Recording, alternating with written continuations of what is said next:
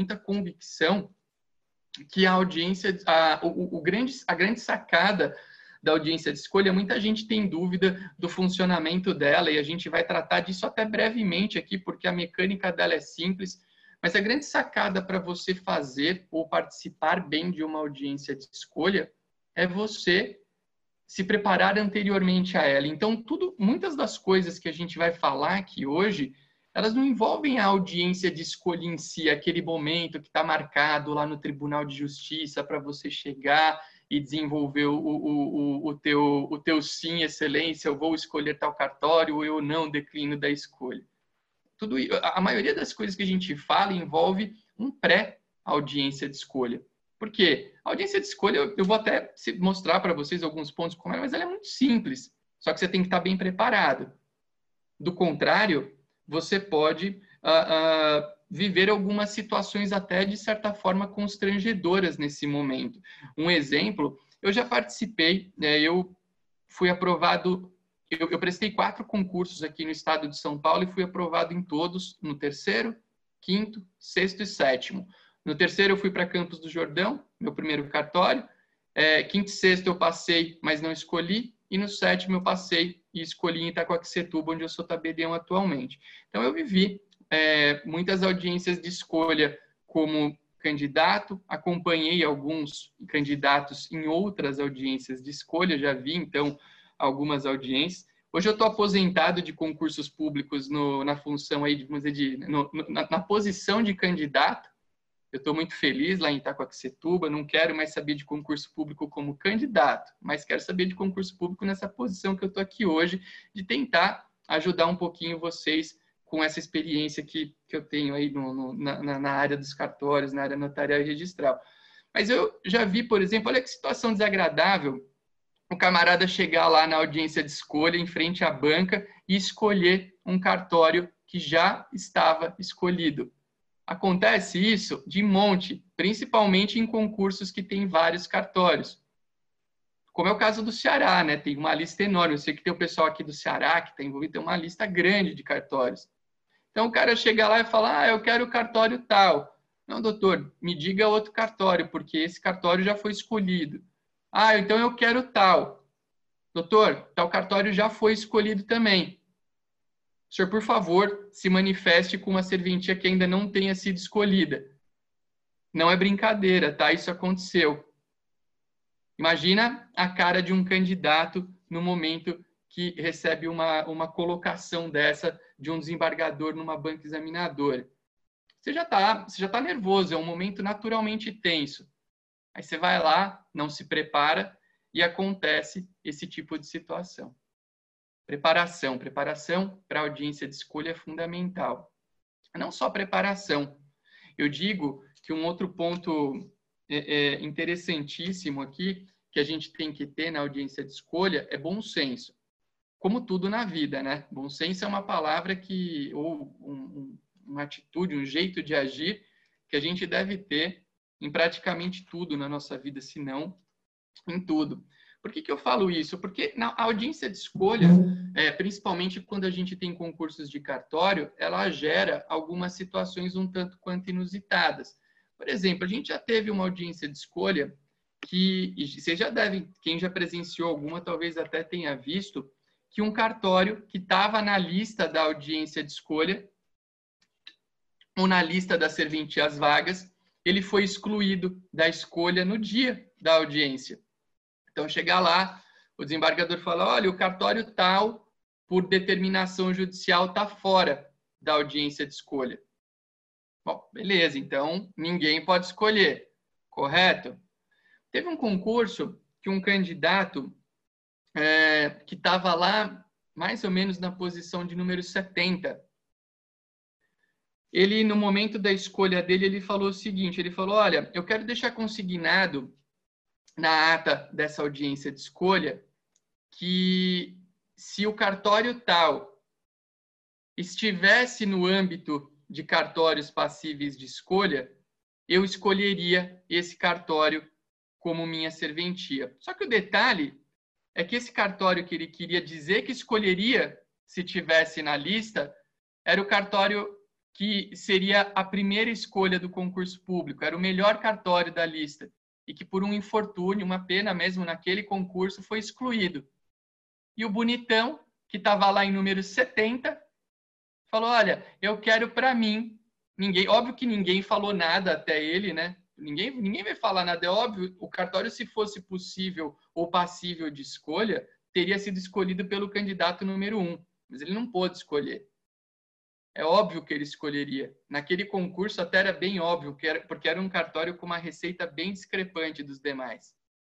Aí o cara que estava lá em 70, 70, vira e fala, ó, oh, gente, então, se esse cartório pudesse ser escolhido, eu quero para mim, tá bom? eu também quero, né?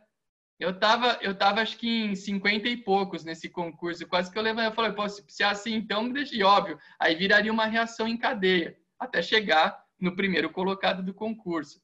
Então, bom senso, porque você não pode querer fazer mágica lá na hora, não tem mágica, né? Você quer pegar o melhor cartório, passe em primeiro lugar, ou passe nos primeiros lugares, porque o conceito de melhor cartório é um conceito muito subjetivo. Nós vamos ver aqui, e eu acredito muito nisso que eu vou falar para vocês agora, que nem sempre o cartório que tem a melhor renda é necessariamente o cartório mais adequado para você. Necessariamente. Pode ser que seja. Mas o financeiro é um dos aspectos que você deve ponderar no momento da tua escolha. Um dos.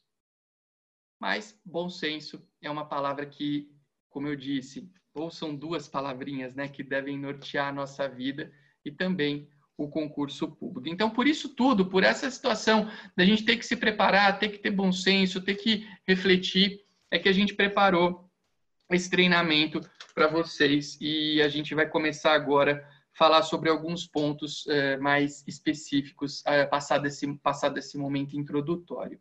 Eh, como eu disse, a escolha ela começa muito, mas muito antes da sessão de escolha. Começa naquele momento que você tem acesso à documentação do cartório, que você tem a possibilidade de visitar serventias, de estudar aquilo que envolve o cartório. Então, eu criei um tópico, aliás, eu criei quatro tópicos aqui para esse momento, para esse segundo bloco do nosso trabalho. Passado um bloco introdutório, a gente entra nesse segundo momento, que eu chamo de a escolha começa antes, muito antes da sessão de escolha. E um dos pontos que eu quero dizer para vocês que eu acho bem relevante para a gente ponderar no momento, ponto número um, dentro desse segundo bloco, é a localização e a perspectiva da cidade que você vai escolher. E aqui eu quero falar algumas coisas que são bem interessantes. Uh, o, lugar, o lugar que você vai trabalhar, o lugar que você escolher para trabalhar, ele é muito importante. Por quê? Porque, em tese, você vai para aquele lugar para ficar por um prazo incerto e indeterminado. Nós vamos falar daqui a pouquinho uma, uma, uma, uma das lendas né, que envolvem o concurso para cartório, que é o fato da pessoa achar que ela vai ser aprovada numa remoção num futuro muito próximo. Muita gente fala isso, ah, não, eu vou, eu vou escolher tal cartório. Aquele cartório, a cidade é uma porcaria. Eu não gosto de nada lá.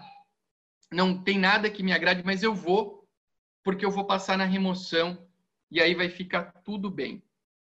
Bom, é, você escolher um lugar que não te agrada num primeiro momento pode ter, pode ter uma, você pode ter dentro daquela empolgação inicial uma ideia de que vai dar tudo certo. Mas hoje, pessoal, posso dizer para vocês e aqui eu acompanho muito a realidade até de São Paulo, São Paulo que tem algumas cidades, é, vamos dizer assim, com uma infraestrutura bastante desenvolvida, bastante é, é, é, bacana, vamos assim dizer, e as pessoas escolhem sem saber uh, e acabam renunciando três, quatro meses depois. A gente já teve aqui um concurso de São Paulo, eu acho que foi o sexto concurso, se eu não me engano, que tiveram, acho que, assim, um número, um número absurdo de renúncias de serventias por conta de escolhas de cidades que não se encaixavam no perfil do candidato. Então a pessoa vai lá, ela escolhe, ela acha que vai dar tudo certo,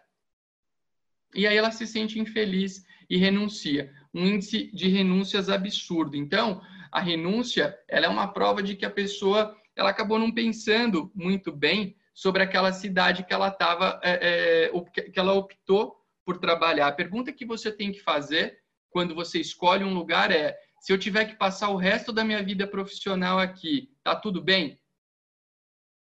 Essa é a pergunta que você vai ter que se fazer. Por quê? Porque tem muita gente que fala o quê? Ah, não, a cidade, é, essa cidade, ela não é legal, mas para mim tá tudo bem, porque daqui dois anos eu vou fazer a remoção e aí eu mudo para uma cidade maior e melhor.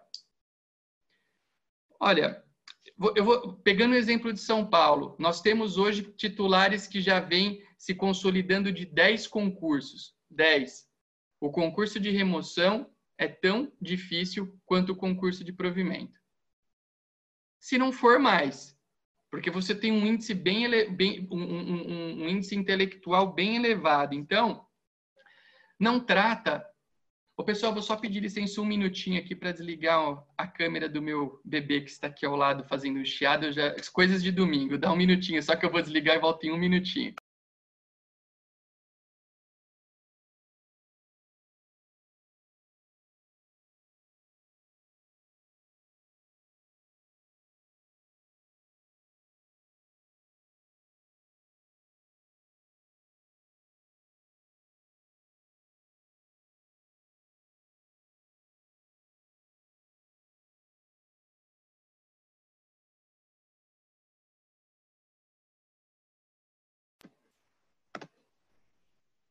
Voltei. Deixamos a câmera ligada aqui, me desculpem.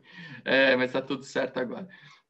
Então, a questão é: não tratem, eu não gostaria que ninguém tratasse, no momento de escolher um lugar, aquela cidade como, ah, eu vou passar um tempinho aqui. Não, você trate aquela cidade como se você fosse para ela passar o restante da tua vida profissional. Se para você tiver tudo bem, vá. Se não tiver tudo bem, eu não vou dizer necessariamente para você não vá, mas pensa bem. Por quê? Porque essa história de você ficar escolhendo e renunciando, escolhendo e renunciando, uh, acaba gerando uma certa influência na observação da tua pessoa em concursos futuros.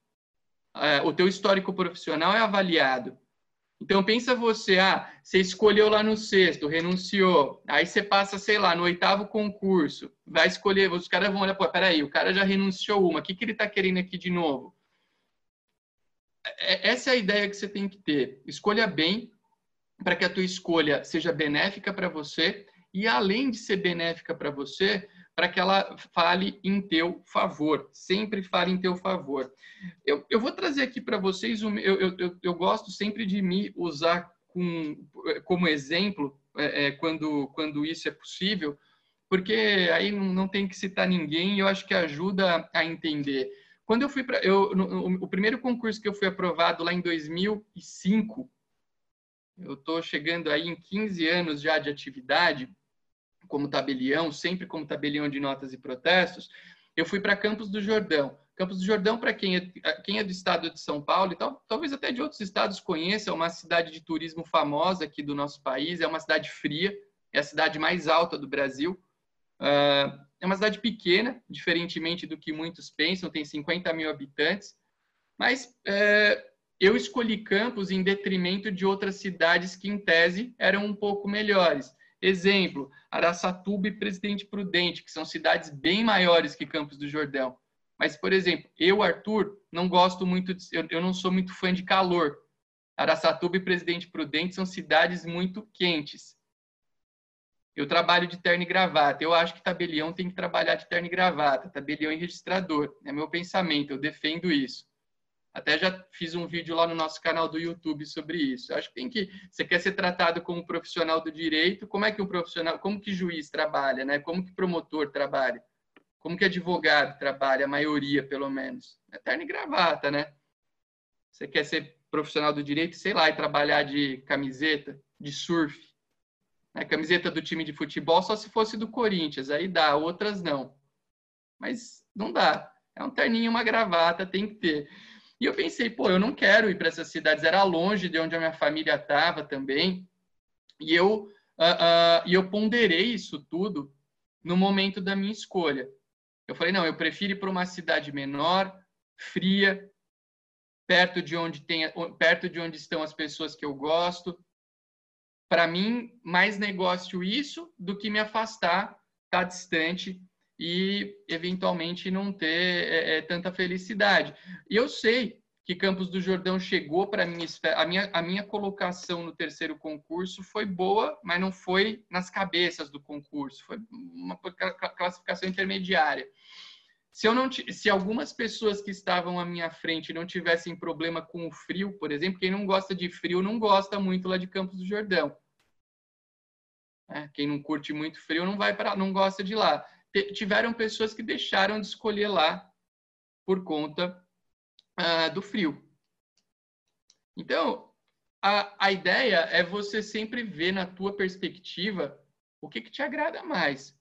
Morar, morar em São Paulo, capital, é um sonho para muitas pessoas que eu conheço, para muitas. Tem gente que eu conheço que daria, nossa, a vida para poder morar em São Paulo. Nunca foi meu plano de vida. Aliás, quando eu fui para Itacoaxetuba, eu tive a oportunidade de ir para São Paulo, capital, e não quis. E, não, e continuo não querendo. Aliás, cada vez que eu vou para São Paulo, principalmente de segunda a sexta, eu vou para São Paulo ainda para dar aula, às vezes alguns compromissos particulares trânsito está demais da conta, né? Você demora demais para andar de um lugar para o outro. Então, para mim não funciona. Para outros pode funcionar. Então, a ideia é encontre o teu, uh, o, teu o, o, o, teu lugar ideal, aquilo que sim. Ah, mas de repente a minha posição não me permite encontrar esse lugar tão ideal. Vá o mais próximo possível disso. Quanto mais perto disso você tiver, melhor. Legal? Outra coisa interessante, eu falei não só em ver a localização da cidade, mas também a perspectiva da cidade. Por quê? Às vezes você vai escolher uma cidade e essa cidade ela não tem indústrias, não tem funcionamento, não tem vida empresarial, vida comercial. É uma cidade que está estacionada no tempo. Pode não ser um bom negócio. Né? E, e, vejam, tudo sempre depende muito da perspectiva. Campos do Jordão é uma área de proteção ambiental, lá não tem indústria. Consequentemente, o protesto não é tão bom. Mas para mim, naquele momento, estava tudo bem.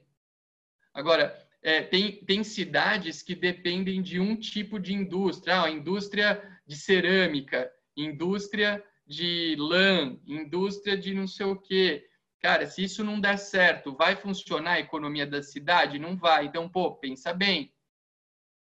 Quando eu escolhi Itacoaxetuba, eu escolhi pensando na perspectiva da cidade. Itacoaxetuba tem um polo industrial grande, muita indústria de pequeno, médio porte, e é uma cidade que é composta até hoje por muitas propriedades irregulares. Então eu falei, não, peraí, aqui eu tenho indústria forte, eu tenho perspectiva de regularização fundiária, eu tenho perspectiva de crescimento. Parece legal, junto com outros fatores, claro, né? Mas nesse, nesse cenário, perspectiva da cidade. Falei, pô, aqui tá legal. Então, a ideia é avalie, veja o lugar, veja a perspectiva, veja aquilo que te alegra. Parece bobagem, né? Às vezes, às vezes eu, eu, eu, gosto muito desse viés de trabalho, os treinamentos que a gente faz aqui no, no, na, no, no coaching, nesses encontros que a gente faz pelo Zoom, eu falo muito nisso, em você ver aquilo que te satisfaz como pessoa, o teu interior, a tua felicidade. Tem gente que acha isso uma grande bobagem. Eu, eu hoje digo que é um viés de trabalho que me encanta muito e que eu acho que ele é fundamental para gente, a gente evoluir.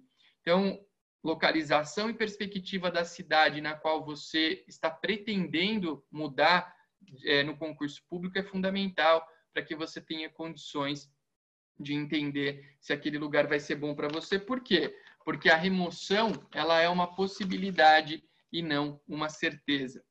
Legal? Então, primeiro ponto, localização e perspectiva. Ponto número dois, você avaliar a especialidade do cartório que você pretende escolher. Isso, isso eu acho também que é, é é, é, fundamental, porque tem gente que fala em escolha para cartório e o cara acha que é tudo a mesma coisa. Ele, ele, ele coloca todas aquelas especialidades no mesmo balaio e vai que vai.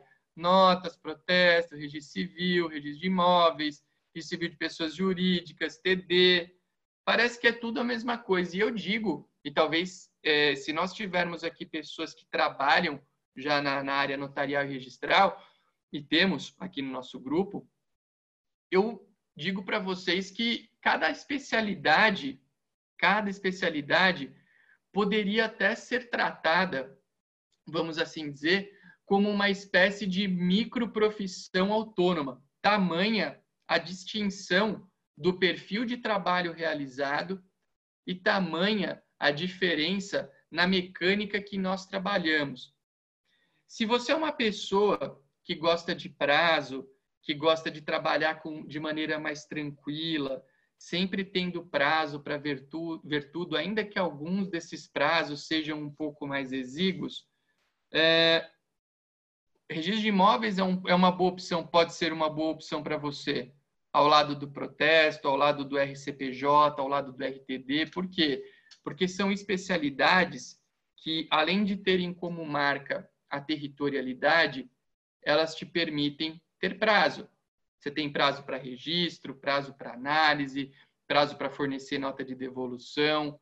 Então, se o teu perfil de trabalho é um perfil mais é, é, tranquilo nesse aspecto, vamos assim dizer, é, talvez os registros possam ser uma boa alternativa para você ao lado do protesto. Se você gosta é, de participar de momentos marcantes da vida de uma pessoa, é, de ter aquele sentimento de realização como ser humano. O registro civil das pessoas naturais é uma especialidade que talvez seja é, indicada para o teu trabalho. Nascimento, óbito, casamento, são algumas das, alguns dos momentos importantes que uma pessoa vive e que são realizados pelo oficial de registro civil das pessoas naturais. É, o lado negativo dessas, entre aspas, especialidades, elas te dão um pouco mais de tranquilidade. E aqui eu estou separando da nossa conversa só o tabelião de notas. O lado negativo delas é que nenhuma delas tem a perspectiva de retorno que o cartório de notas te dá, pelo que nós vamos falar na sequência. Então, uh, o cartório de notas é um, é um cartório que, se você trabalha bem, ele te dá uma perspectiva de retorno muito grande. Os demais, todos marcados pela territorialidade, eles te dão retorno você trabalhando melhor, isso é claro. Mas não é algo tão intenso como você vê no cartório de notas, que é um cartório de livre escolha.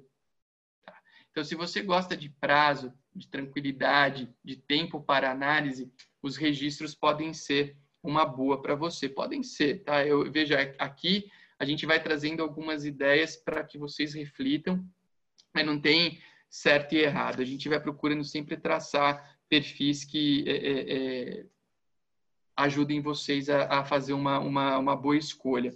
Agora, se você gosta de uma dinâmica, vamos chamar assim, de mais comercial no trabalho, o tabelião de notas é um tabelião bem legal. Por quê?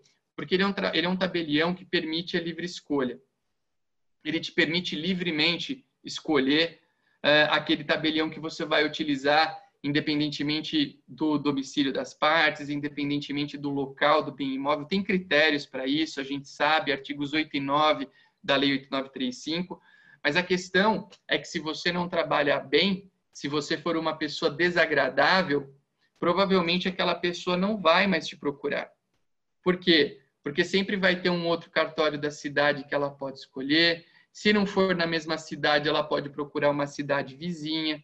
Então, um cartório de notas é um cartório que eu chamaria assim de bastante, entre aspas, comercial. Em que aspecto? Você tem que trabalhar muito bem, você tem que dar boas respostas, você tem que ter bom atendimento, você tem que ter simpatia, você tem que ter carisma, você tem que saber fazer o cara olhar para você e falar: Meu, eu quero voltar naquele cartório porque esse cara trabalha bem demais e eu não vi isso em lugar nenhum. Isso é, isso é da essência do cartório de notas. Eu sempre digo que trabalhar bem, trabalhar com excelência, trabalhar com profissionalismo é uma obrigação de qualquer tabelião e oficial. Agora, para o tabelião de notas, é uma questão de sobrevivência. Se você não tiver um trabalho excelente, um trabalho com qualidade, um trabalho bem mapeado, você dança, porque ninguém vai te procurar. Ah, Arthur, mas na minha cidade só tem eu de tabelião. Oh, beleza. Mas certamente num raio de 20 quilômetros deve ter um outro cartório de notas. E aí, você não trabalhando lá muito bem, esse outro local pode ser que faça aquele trabalho que seria canalizado para você. E aí, é, é, você tem uma situação que, no momento de você fazer essa escolha, é fundamental que você identifique o que, que te alegra. Oi. Estou com visita aqui na minha frente.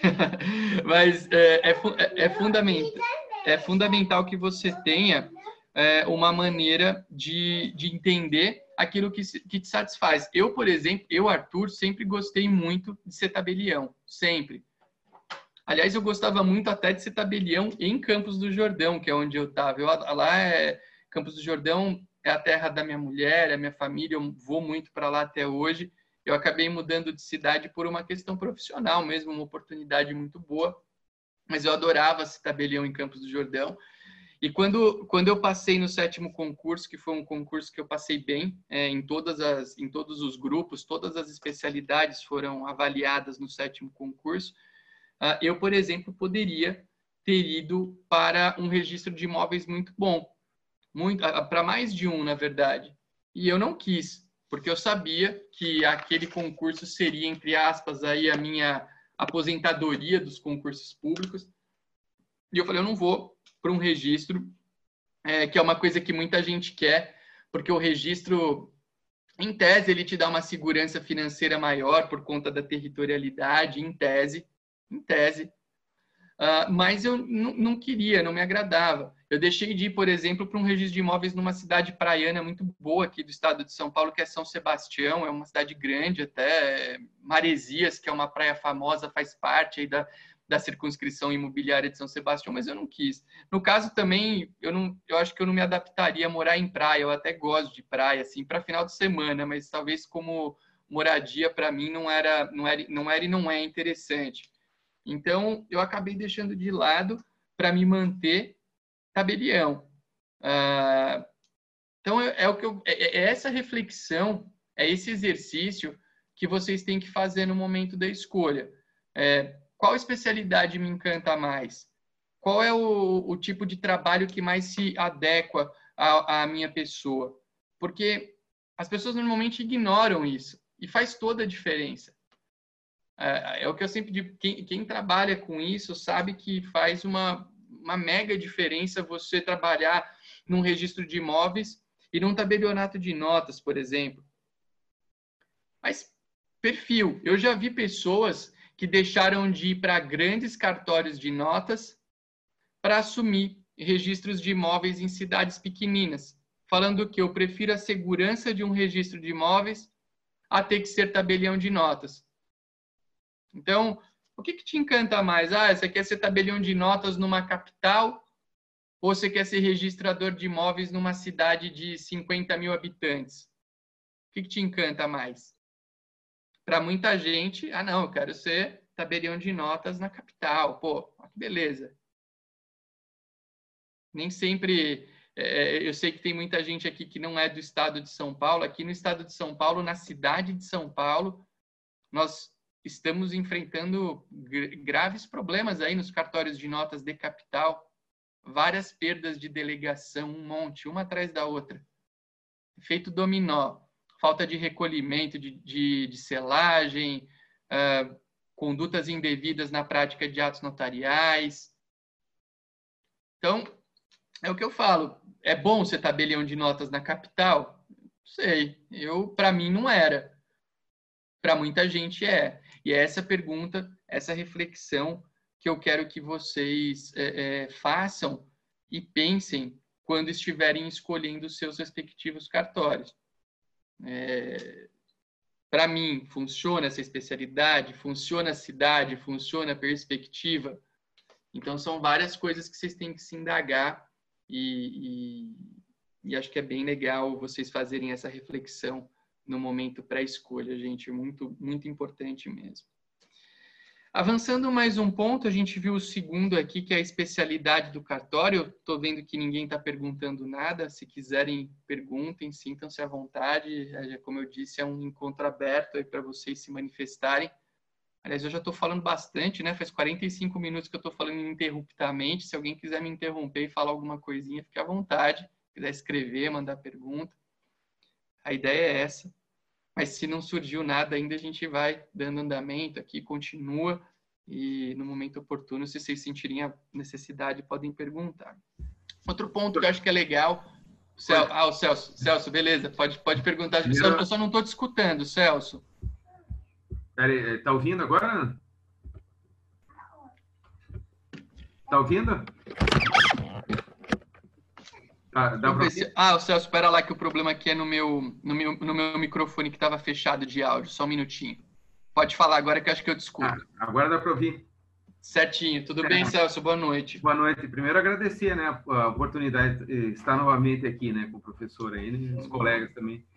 É, você poderia fixar, pegar, por exemplo, essa questão geográfica que está comentando, né?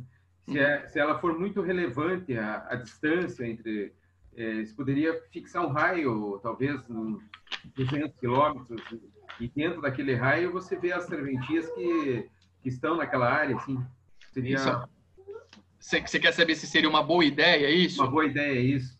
Olha, Celso, sim, eu acho que é, é até porque essa questão da cidade a gente até vai falar um pouquinho mais depois. É, a gente tem que pensar que o, o, cartório, a serventia extrajudicial tem um detalhe muito importante é, que as pessoas andam esquecendo, mas que estão sendo lembradas na marra aí, vamos dizer, né? Que é a pessoalidade do trabalho do tabelião e do oficial de registro.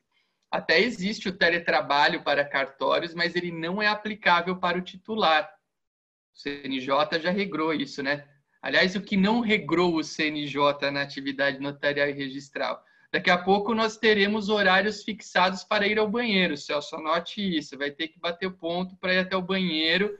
Você pode ir ao banheiro quatro a cinco vezes por dia, não mais que isso. Tudo está regrado. Absolutamente tudo. Inclusive o teletrabalho.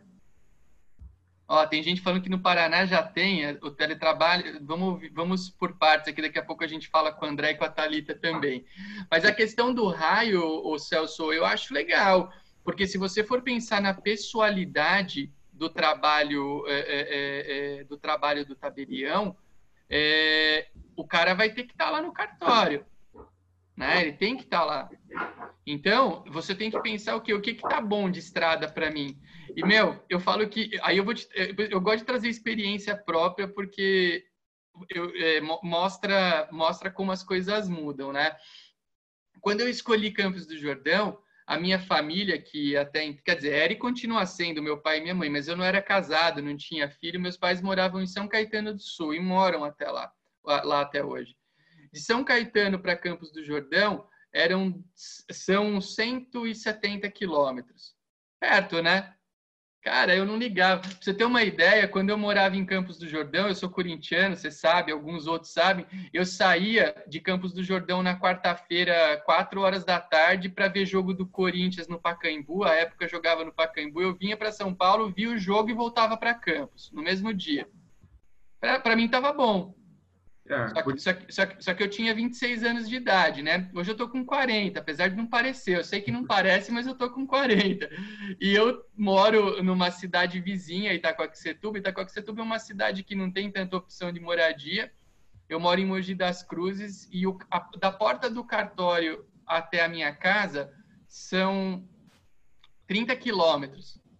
Mas eu pego um pedacinho de serra, tal, me, me toma 25 minutos por dia. Hoje casado com, meu, com a minha criança, minha mulher está esperando o nosso segundo filho e tal. Cara, tem dia que eu acho bastante. Tem dia que eu falo, putz, eu vou perder hoje uma hora, uma hora e quinze do meu dia dentro de um carro. Então, ó como muda o conceito, né, de perto e de longe. Então, mas essa tua ideia é bem legal. Eu acho que você poderia colocar uma margem, falar, olha, eu vou olhar aí o que está a 200 quilômetros, 300 quilômetros, 100 quilômetros, ver o que que, é, o que que te permite a tua classificação e o teu pique e mandar bala. Mas achei a ideia válida sim, viu, Celso? Achei interessante. Ah, beleza. Obrigado. Imagina, imagina. Temos aqui pela ordem, deixa eu ver, Thalita. Boa noite, minha amiga. Boa noite, tudo bem? Tudo bem, e você? Tudo jóia. Agradecer a você, Arthur, pela oportunidade de participar aqui da aula hoje. Para mim é uma honra, nunca assisti um tipo de treinamento sobre esse assunto. E como eu não sou da área, né, gente, eu sou formada em administração, tudo que eu sei sobre essa questão da audiência de escolha é mais de orelhada mesmo, tá? Mas, como alguns de vocês já sabem, eu tenho familiares na área e a gente conversa bastante sobre o assunto. Então, das coisas que o Arthur for falando aqui, eu fui anotando algumas coisas só para trocar ideia com vocês. Se tiver errado, por favor, me corrijam. Mas, e também se eu estiver falando muito, você também me corta, tá, Arthur? Não, fica tranquilo, fica tranquilo. É o seguinte, quando você falou da questão do bom senso, é importantíssimo isso, tá? Mas também tem aquela coisa da gente se preservar. Então, eu já ouvi de orelhada, tá? Quando a pessoa escolhe um cartório sem saber que ele está sob júdice. E aí o titular fica alguns meses ou alguns anos no cartório até a decisão do tribunal sair e o tribunal decide por retirar aquela pessoa que escolheu o cartório e entregar para outra, tá? Então, eu acho que essa questão de verificar se está sob júdice é importante também, porque daí você não vai trocar o certo pelo incerto, né? É verdade, esse caso, é, até vamos lá, aquele caso que eu citei era foi um, foi um cartório que na verdade os candidatos habitualmente, pelo menos o que eu tenho ciência, a gente tem a informação se o cartório está subjúdice. Então, quando você escolhe, você sabe. Nesse caso aí que, que eu citei, não foi nenhum cartório subjúdice, foi um cartório que foi retirado da escolha. Então ah. tinha lá, o, tava, por exemplo, tinha o cartório, eu não vou citar a cidade só porque, Sim. sei lá, depois vocês às vezes vinculam a nós, mas era o, era o melhor cartório do concurso, todo ah. mundo queria, ele estava subjúdice na lista, mas o que, que aconteceu? Na hora da escolha, chegou um oficial de justiça lá e determinou o quê? Falou, olha, o cartório tal não poderá ser escolhido. Então tirou o cartório da lista. Aí como tirou, o, o, o primeiro colocado ia escolher mesmo subjúdice o, o, aquele cartório. Ele não escolheu e óbvio que ninguém falou nada. É, aí, eu... aí, a hora que chegou lá no número 70, o número 70 fala assim: olha, como ninguém escolheu, eu só quero que conste na ata dessa, desse concurso que se esse cartório voltar a ser passível de escolha, eu quero ele para mim. Oh, mas aí, aí não dá. Né? Agora, isso que você está citando, Thalita, é super sério e super importante. A gente teve um caso aqui no estado de São Paulo famosíssimo, famosíssimo de um registrador de imóveis que escolheu no segundo concurso um cartório de uma cidade médio porte de interior. Esse cara, se eu não me engano, ficou 11 anos à frente da serventia e tiraram ele depois porque o titular foi reintegrado. Então, assim, essa questão do subjúdice é fundamental porque se você não, não, se você não, não, é, se você escolher um cartório subjúdice, dá, dá, mas talvez você esteja fazendo uma escolha que não vai ser tão boa para o teu é, futuro. Você tem que saber dos seus riscos, né? E aí eu já ia fazer o link para a escolha de um cartório deficitário também, né? Esse nós vamos falar ainda. Vai se falar? Você... Vamos, ah, vamos, então vamos. tá bom. Para depois não, não, botar a culpa no sistema, na cidade, nas pessoas. Na verdade, Sim. você sabia do jogo, né? Você sabia de tudo. Ninguém escondeu que, é, que, estavam, que era um cartório sob júdice e ninguém escondeu que era um cartório deficitário. Então, você sabe de onde você está entrando. Exatamente. Né? Exatamente. Mas... Nós vamos falar sobre um pouco. É, nós vamos, na sequência aqui, a gente vai falar um pouquinho de perfil de equipe e depois a gente vai falar um pouquinho sobre finanças de cartórios. E aí a gente vai trocar uma ideia, sobre, vamos falar um pouquinho dos deficitários. É, legal. E a outra coisa que eu acho muito válida, como no momento da escolha você acaba ficando um pouco ansioso e a gente não lembra nem o que comeu ontem, acho legal, é, quando você fez aquela pré-escolha já das unidades que você tem interesse, seja por faturamento ou por localização, você ir no tribunal e tirar a foto dessa documentação, a documentação pelo menos das últimas correições, né? Vai, vai no fórum e tira a foto das últimas correições que o juiz fez nesse cartório. Porque uma coisa é aquela vitrine bonitinha que você vê do lado de fora, que o escrevente te fala, e outra coisa é depois que você passa pela vitrine, que você já está dentro da lojinha. E aí você Exatamente. vai ver aquela bagunça. Então, acho muito legal tirar foto mesmo dos, dos, das últimas correções que o juiz fez naquela unidade. Porque na, na correria você já não vai lembrar o que, que era, o, o que é mesmo. Aí você pega lá o celular e dá uma olhada nessas fotos. Sim, sim, isso é Acho é muito importante. bom. Opa, é. é. muito bom, muito bom mesmo. Montar, montar uma. A gente vai falar mais para o um final da, da, montagem de um dossiê e que, e que, e que gere uma boa lista de escolha para você. É muito isso. bom também. É e aí, bom. não sei se você vai falar isso mais para frente também, Arthur, a questão de descobrir quantos familiares do titular tem no cartório e quantos estatutários tem no cartório. Que acho que isso interfere muito, Sim. pelo menos nos primeiros meses da gestão. Né? Falaremos, inclusive, quando a gente falar um pouquinho sobre, sobre finanças, tem um ponto aqui que a gente tem, a gente fala um, um pouquinho sobre isso.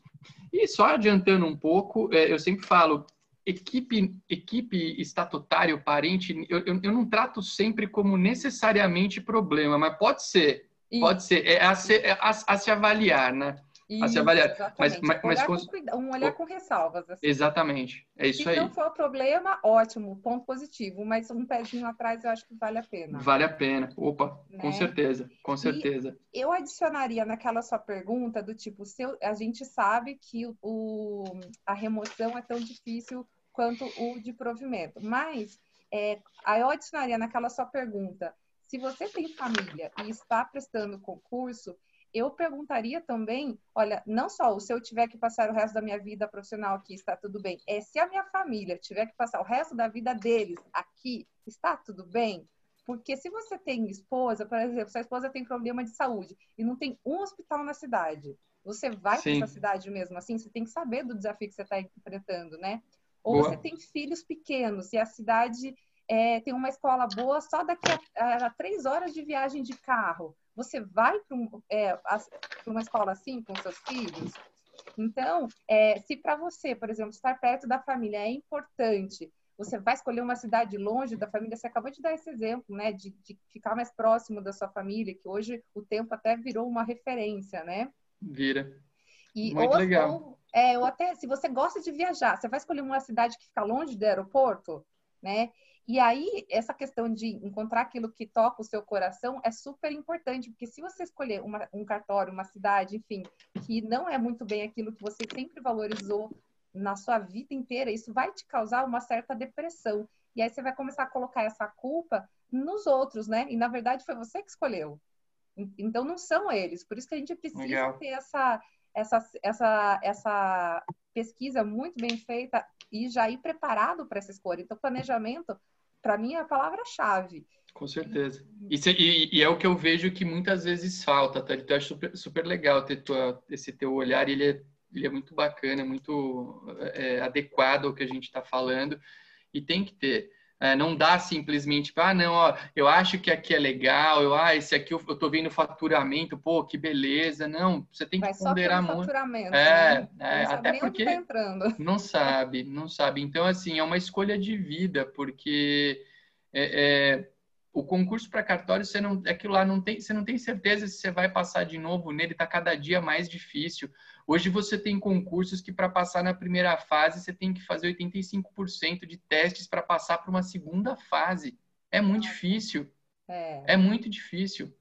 Aí... Eu costumo brincar que se eu prestasse concurso hoje, eu não sei se eu passaria. Eu sempre fui muito ruim de teste. Eu sempre fui muito mal em teste. Aí e tá difícil. tão ruim quanto você, então. mas, é muito, mas é muito difícil. E, então, assim, a gente tem que escolher com, com muito zelo, muito observar muita coisa. Sim, o meu pai mesmo, quando ele escolheu o cartório atual dele, o meu pai é, é desembargador aposentado, mas ele escolheu uma cidade de 17 mil habitantes que anota em registro civil, que tinha passado por outros titulares com, que fizeram vários erros. Ele ficou dois anos só corrigindo o erro de ex-titular. E, mas a escolha dele foi essa, mesmo não tendo um bom faturamento, porque ele estava a 15 minutos de porta a porta da cidade onde ele mora, na cidade do cartório, por conta dessa questão, que para ele essa questão de estar próximo da família era importante. Sim. Né? Mas, por exemplo, essa ideia do Celso, de traçar um raio, sei lá, de 200 quilômetros e, e ver, bom, aqui, até aqui eu vou. E Sim. aí você entrar no site do IBGE e ver as perspectivas da cidade, como que é essa cidade economicamente, pelo IBGE, qual foi a evolução dela dos últimos anos, Sim. né? E também passar um final de semana na cidade, sabe? Você vai, conversa lá com o pessoal do cartório, mas passa o final de semana na cidade. Eu estou morando há 20 anos em São Paulo, mas eu também sou do interior. E aí eu falei, nossa, eu quero me aposentar no interior, não vou me aposentar em São Paulo. E aí eu fui passar um final de semana em Indaiatuba. Gente, eu não consegui ficar. Então, é perfil. É pois perfil. É, é perfil. O shopping fechava às 7 horas da noite. Para quem mora em São Paulo. Não dá, né? É diferente. É, eu não sou, eu não sou de ir em shopping, mas o shopping fechar às 7 horas da noite. Quando eu for, eu quero ficar até a hora que eu quiser. Sim. Né? Então Sim. é perfil mesmo. Eu acho isso super válido. Mas era isso só. Legal, tá? pô, muito bom, muito bom. Vai, hora que você quiser. Daqui a pouco nós vamos falar sobre finanças, aí eu quero te ouvir mais ainda. Vamos, Beleza, vai, mas tuas, tuas, ponderações foram muito legais, Thalita, valeu. Agora, pela ordem aqui, nós temos o André. O André que falou. André, o que, que tem no Paraná? Depois me conta e já aproveita e faz tua pergunta também para gente, a gente avançar. O professor, é, em relação ao subjúdice, eu acreditava que é, você poderia escolher e depois, é, só quando sanasse é, essa ação judicial que você ingressaria. Então, não. Então, você ingressa... Não, é, o, o, o subjúdice, André, pra te, só para te, te esclarecer, e aqui eu já vou até responder um pouquinho da, da, da Marina, e aí a gente vai para o Rafael, que eu vi que está com o sinalzinho aqui de, de mão. Uh, a Marina perguntou se quais são os problemas e quais desses problemas é melhor correr. Uh, é assim, ó, o cartório subjúdice, ele é um cartório que tem uma discussão em torno da perda da, normalmente em torno da perda da delegação. Então vamos, vamos pensar assim, teve a perda da delegação, o cara o, o cartório foi para a lista, né, de, de escolhas, só que o antigo titular ingressa com alguma ação pleiteando a reintegração dele para o cartório. Normalmente é isso. Então, o que, que é o, o que, que o cartório subjúdice quer dizer? Que você pode escolher, mas que você pode escolher ciente de que existe uma ação com relação a esse cartório. E aí é assim, se você assume e nesse exemplo que eu dei esse cara consegue judicialmente reverter a perda da delegação dele, você perde o teu cartório e não tem direito a brincadeiras, entre aspas, a reembolso. Você perdeu a tua escolha. Esse cara aqui de São Paulo que eu citei, ele perdeu o cartório dele, uh, só que o cartório dele, ele ficou tanto tempo à frente que o, o, o, Tribunal de Justiça do Estado de São Paulo, numa situação excepcionalíssima, íssima, deu uma outra delegação para ele de porte em tese análogo. Mas foi algo super excepcional. Talita, você conhece esse caso? Conhece, né? Sim. É, foi um caso excepcionalíssimo, até porque no caso dele era algo que até, salvo engano, nem estava na lista do concurso à época que ele prestou. E por isso que, além de o cartório subjúdice, às vezes está no edital. Mas se você está com algum cartório em mente, vai pesquisar esse cartório, porque pode ter ação que nem no edital está. E é o caso. Ok? Então, cuidado, porque, a, Marina, eu te digo o seguinte: a minha opinião é que se você puder fugir de um cartório subjúdice, melhor. Às vezes, você vai pesquisar a ação que torna esse cartório subjúdice e você fala, pô, isso aqui é um negócio muito sem pé nem cabeça, então eu escolho. Só que o que é sem pé nem cabeça hoje em dia no nosso país? Dá para definir em termos objetivos? A gente anda vendo tanta coisa, né? É, veja, veja só o absurdo aí que gera a discussão do 11º concurso, você não poder computar a tua própria atividade como título num concurso de cartório. Que isso? Isso é uma baixaria. Ah, não, tem uma regra de exceção lá na 8935. Pô, e daí? Então faz uma pesquisa e vê se o cara tem diploma de bacharel, computa. Se não tem, não computa. É tão simples. Professor. Tão simples. Pois não, pode falar, Marina. É, no caso do Paraná, ainda não chegou nessa fase, mas, por exemplo, eu já verifiquei alguns cartórios da lista de que estão vagos, né? E uhum. tem alguns subjúdices, especialmente um, que eu acho que é o 15 de notas da capital, de Curitiba, uhum. no caso, é, ele está sob júdice justamente porque a titular atual, ela foi, por uma lei estadual, ela foi, ela, é, ela, ela primeiro passou para um cartório muito inferior, aí uhum. quando é, conseguiu é, completar os requisitos mínimos dessa lei estadual, ela foi, entre aspas, removida sem concurso para esse cartório da capital com, com um rendimento muito superior. Certo. E aí e aí, na verdade, por exemplo, já teve sentença, já teve acórdão, já foi para STJ, STF, já baixou tudo, entre aspas, está em execução. Para ela sair do cartório. Para ela sair do cartório. Uhum. É, nesse caso, por exemplo, é, não, não, será que tem efetivamente algum perigo? Não sei. Eu vou ser honesto com você. Não sei. Eu não tenho como te dar essa resposta. Porque se eu falo para você que não tem e aí acontece algum tipo de mudança de posição de um tribunal, você fala, pô, o Arthur falou para mim que não tinha problema e teve. Mas com, mas com trânsito em julgado? Acho pouco provável. Eu acho pouco provável. Risco mas eu, pequeno mas eu, eu acho que eu, eu, eu mantenho uma posição, como eu te disse, em sentido. É, é bom. A, Thalita falou tudo. Thalita tá falando por conta, hein? Se resolve com o teu pai depois. É, mas assim, mas brincadeiras à parte, eu, é, é eu penso só que se der para fugir, melhor. Agora, talvez essa situação de ser um cartório subjúdice possa ser uma oportunidade de escolha. Talvez você não tivesse essa oportunidade se ele não fosse subjúdice.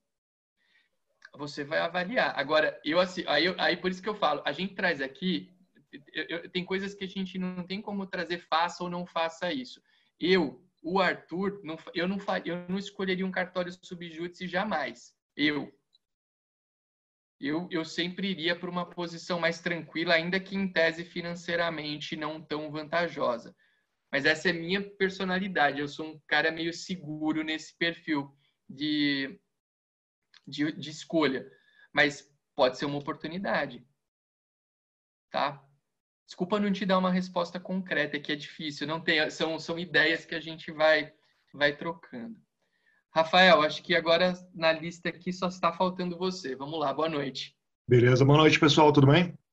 É, Arthur, no que diz respeito ao critério da especialidade que você falou, você mencionou que notas, por exemplo, é uma especialidade que é, tende a prestigiar mais quem tem aquele tato para o negócio, realmente, né? Uhum. Que é uma, um tipo de serventia que te dá mais mais é, elasticidade, digamos assim. Né? Se você trabalhar bem, você vai ter resultados melhores, e se você trabalhar mal, você vai ter resultados.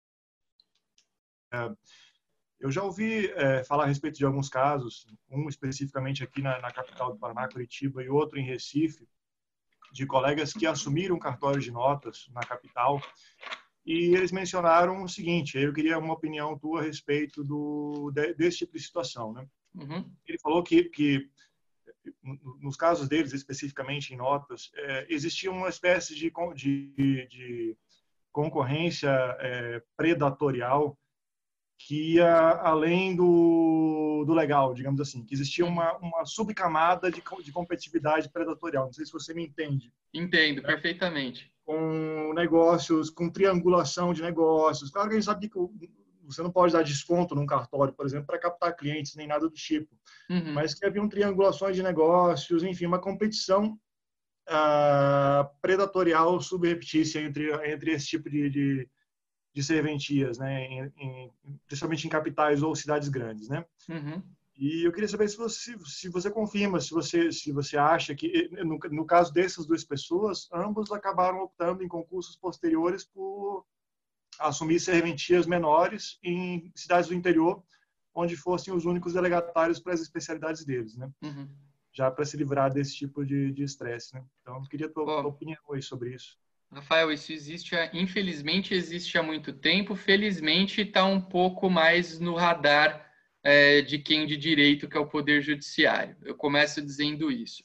Infelizmente existe por quê? Porque práticas uh, como essa que você citou, de descontos, de análise indevida de documentos, uma série de práticas que geram uh, em tese, a chamada concorrência desleal. O cara se vale de meios desleais para obter a captação de clientela.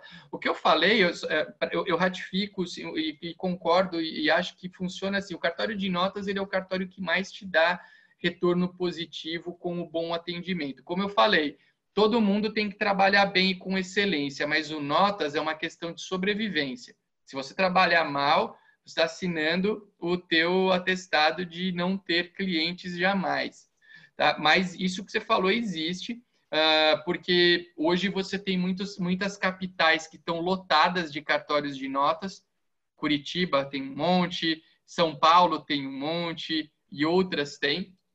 Hoje eu te trago um ingrediente até adicional para essa discussão que pouca gente tem falado, mas a questão da assinatura digital é, é tá gerando, vai gerar um problema sério para cartório de notas se não houver uma regularização em nível nacional, porque cada estado do Brasil tem uma tabela de custas.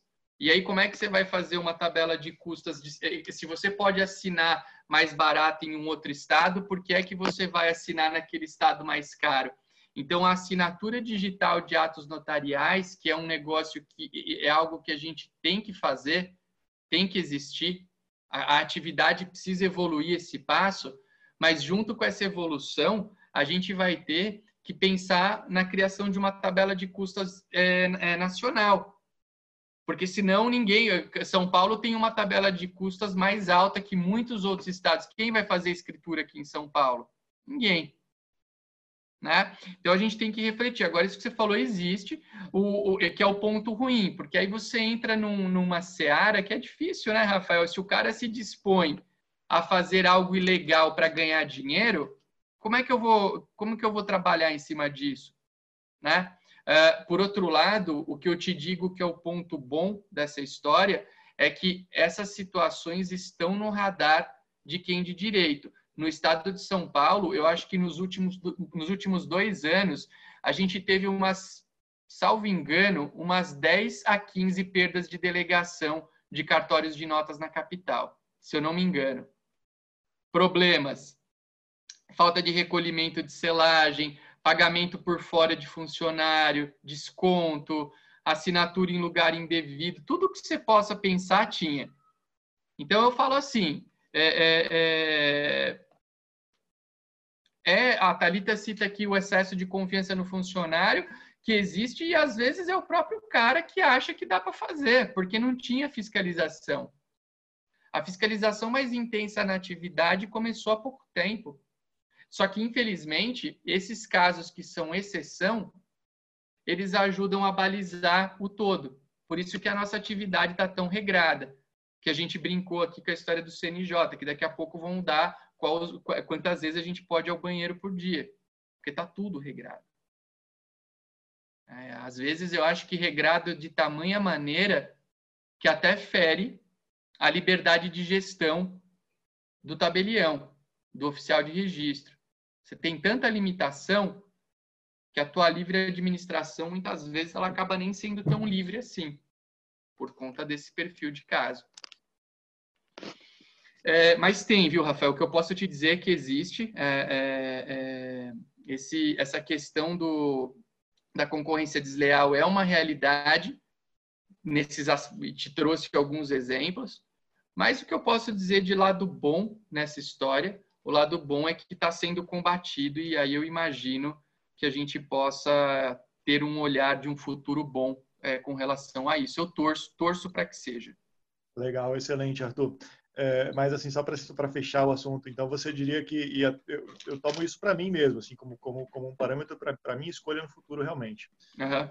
É, notas em capital talvez não seja a melhor opção para quem quer ficar mais sossegado, ainda que trabalhando bem, com competência, talvez não seja a melhor opção, então, né? Para mim, nem pensar. Tanto, tanto, pra, tanto eu trago com isso com convicção, que quando eu, quando eu fui para Itacoaxetuba em 2011, eu tive a oportunidade de ir para a capital e não quis. É, é, é, é, é eu, eu para o meu, pro meu perfil de ser humano, notas em capital nem pensar, jamais. É Isso, eu sei, é, eu, é, algo sof... eu, eu, eu, tenho amigos que são tabeliões de notas em São Paulo capital, gente que entrou aí nos últimos concursos, pessoal bom de trabalho, o pessoal pena muito. Pena Beleza. muito. Porque notas, quando, e principalmente quando você fala em notas puro, né, Rafael? Você não tem receita mínima garantida. Porque quando você tem um cartório acumulado, sei lá, como é o meu caso, eu tenho um protesto. Um mês que de repente o Notas não está tão bom, você tem uma base fixa para te ajudar. Agora, o Notas puro, se você não faz escritura, você não tem receita. Então, eu, para mim, Notas puro em capital nunca foi uma opção. É, eu, eu, eu gosto. E, além de tudo, tem os aspectos de comércio mesmo. Você tem que ter uma uma, um ponto melhor, um ponto com estacionamento legal, você tem que ter uma, uma aparência legal, sei, aquela questão de atrair público mesmo, mais pura, de comércio mesmo. Né? Cafezinho, ar-condicionado, claro. Wi-Fi, balinha, lugar limpo, tudo isso conta. Beleza, tudo isso conta. Tudo isso, tudo, tudo isso consta, é, perdão, tudo isso conta e tudo isso custa. Então, esse, é o, esse é o negócio que tem que pensar. Pois é, pois é. Mas perfil. beleza. Eu, beleza? Exemplo, assim, eu, pro meu perfil, notas em capital realmente talvez não seja a melhor opção. É, tamo junto. É, até espaço kids, tem, tem espaço. Até, hoje em dia tem até espaço pet, bicicletária, tem de tudo. O pessoal tá, tá com a criatividade intensa para poder se destacar, e tem que ser. Tem que ser. Eu gosto muito disso, acho legal. Bom, vamos lá. Terceiro ponto. A gente falou então alguns pontos para avaliar no pré-escolha, né? A gente falou em localização e perspectiva da cidade, especialidade do cartório, e eu quero falar um pouco sobre perfil da equipe. Uh, o perfil da equipe que você vai trabalhar. Estude as pessoas com que você vai trabalhar. Não pré-julgue ninguém. São todos seres humanos. Eu gosto muito dessa ideia, pessoal, porque hoje eu tenho notado um movimento que vem é, é, se intensificando. O ser humano, na minha ótica, está cada vez menos humano, cada vez mais robotizado, querendo balizar as suas opções e decisões em critérios absurdamente objetivos. E as pessoas pré-julgam que quem está na equipe do cartório no momento que ela vai chegar é, são pessoas que não servem. Então, ah, não, esse cara tá aqui, não, isso aqui não serve. É, esse cara não, não, esse aqui o fulano é parente de não sei quem. A Talita trouxe a questão do parentesco que eu acho que tem que olhar mesmo, mas eu, eu vou trazer um exemplo concreto que eu vivi para vocês verem como essa história tem dois lados, né? Uh, então, o que eu quero dizer para vocês é que a equipe é algo muito importante para o cartório funcionar. Ninguém trabalha sozinho, você precisa trabalhar com pessoas. E aquelas pessoas que estão lá no cartório, elas podem ser boas para a tua jornada. Tá? Então não prejulgue ninguém. Não diga que necessariamente aquela pessoa serve ou não serve para você. Mas se por um acaso você fizer um estudo da equipe e a equipe não te parecer muito confiável, eu quero desincentivar uma prática que vem acontecendo muito. Eu tenho visto muito isso, eu não, aí é uma opinião pessoal, eu estou dando para vocês, é, é uma alternativa que vocês terão, mas eu não gosto e vou explicar por quê. Tem muito titular novo que chega no cartório e fala o seguinte para o pessoal que está lá: olha, uh, vocês nunca trabalharam para mim, então, eu abro o cartório na segunda-feira em tal lugar e eu não quero ninguém trabalhando para mim. É o que se chama de não recepção dos funcionários. Ele não manda ninguém embora, ele não paga ninguém, e essas pessoas provavelmente vão entrar com uma ação trabalhista contra ele, pedindo reconhecimento de vínculo. Eu não, eu não quero nem entrar no mérito trabalhista nesse momento, essa bola é uma bola dividida, essa questão da recepção ou da não recepção.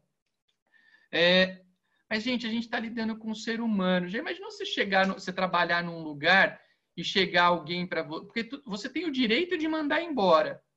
Mas, pô, você vai falar, não, eu não reconheço ninguém, vai procurar seus direitos. Tem gente ali que tava no, deveria estar no cartório há 10, 20 anos. Sabe, eu acho que é desumano você chegar para uma equipe de um cartório e falar, olha, eu não reconheço ninguém, não quero ninguém trabalhando para mim e vocês que se danem. É o que eu chamo de política de chegar chutando a porta. E tem muita gente fazendo isso incentivando que se faça isso. A minha opinião para esse assunto é a seguinte: se assumir o cartório, o cartório tem um ativo, tem, a, tem o ativo dele, que são os emolumentos que você vai receber, mas ele também tem o passivo, funcionário, prédio, estrutura. Se você não quer quem está lá, manda embora. Mas manda você embora. Assume aquilo que você está escolhendo. Ai, Arthur, mas eles não é justo, eles nunca trabalharam para mim. Você pode responder por uma ação e pagar verbas indenizatórias no futuro num, num montante corrigido que vai ser muito maior. Agora, o que eu acho, eu, eu, até o que eu falei, eu não quero nem entrar muito no mérito trabalhista da coisa, mas eu acho desumano você chegar para uma pessoa que trabalha num lugar e falar: olha, eu não te quero mais aqui, só que não é que eu estou te mandando embora, porque mandar embora é um direito de qualquer pessoa. Não é que eu não te quero mais aqui, eu não te quero mais aqui sem reconhecer direito nenhum teu. Isso eu acho desumano. Isso eu não gosto e eu não recomendo.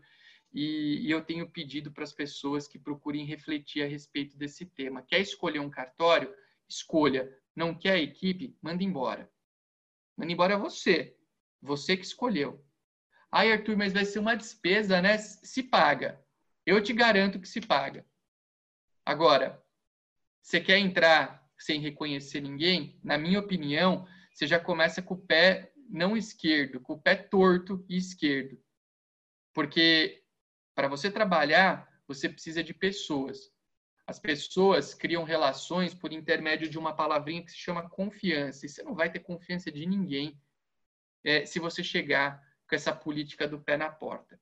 Não estou dizendo que se a pessoa não serve, ela não, é, você tem que ficar trabalhando com pessoas que você não queira. Não é isso. O que eu estou dizendo é que você deve buscar usar dos meios que, se você não quer estar com aquela pessoa, que pelo menos você garanta a ela um mínimo de decência, que é o direito de ser mandado embora. Isso é o que eu penso. Agora, cuidado, tá? Cuidado para não pré-julgar ninguém. E eu cito esse exemplo abertamente porque eu já falei para eles dois. Quando eu cheguei em Campos do Jordão, o então designado do cartório era o Egídio. O Egídio, que é meu amigo hoje. Inclusive, Egídio hoje deve estar com, sei lá, uns 60 anos de idade, mais ou menos. E o Egídio criaram uma fama dele, que ele era uma pessoa brava, que ele era... É, é, é, que, ele, que ele não tinha condições de, de conversar com ninguém e tal. Bom, e ele tinha um filho dele que trabalhava no cartório. E quando eu cheguei em Campos do Jordão, a única pessoa que eu levei para o cartório era uma pessoa que trabalhava no setor de protesto, que era o setor que o filho do Egídio, do designado malvado, entre aspas, uh, que, tá, que era o filho dele trabalhando nesse setor.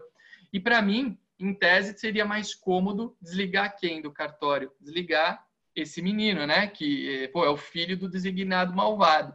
Mas eu nunca gostei dessa ideia de pré-julgar as pessoas.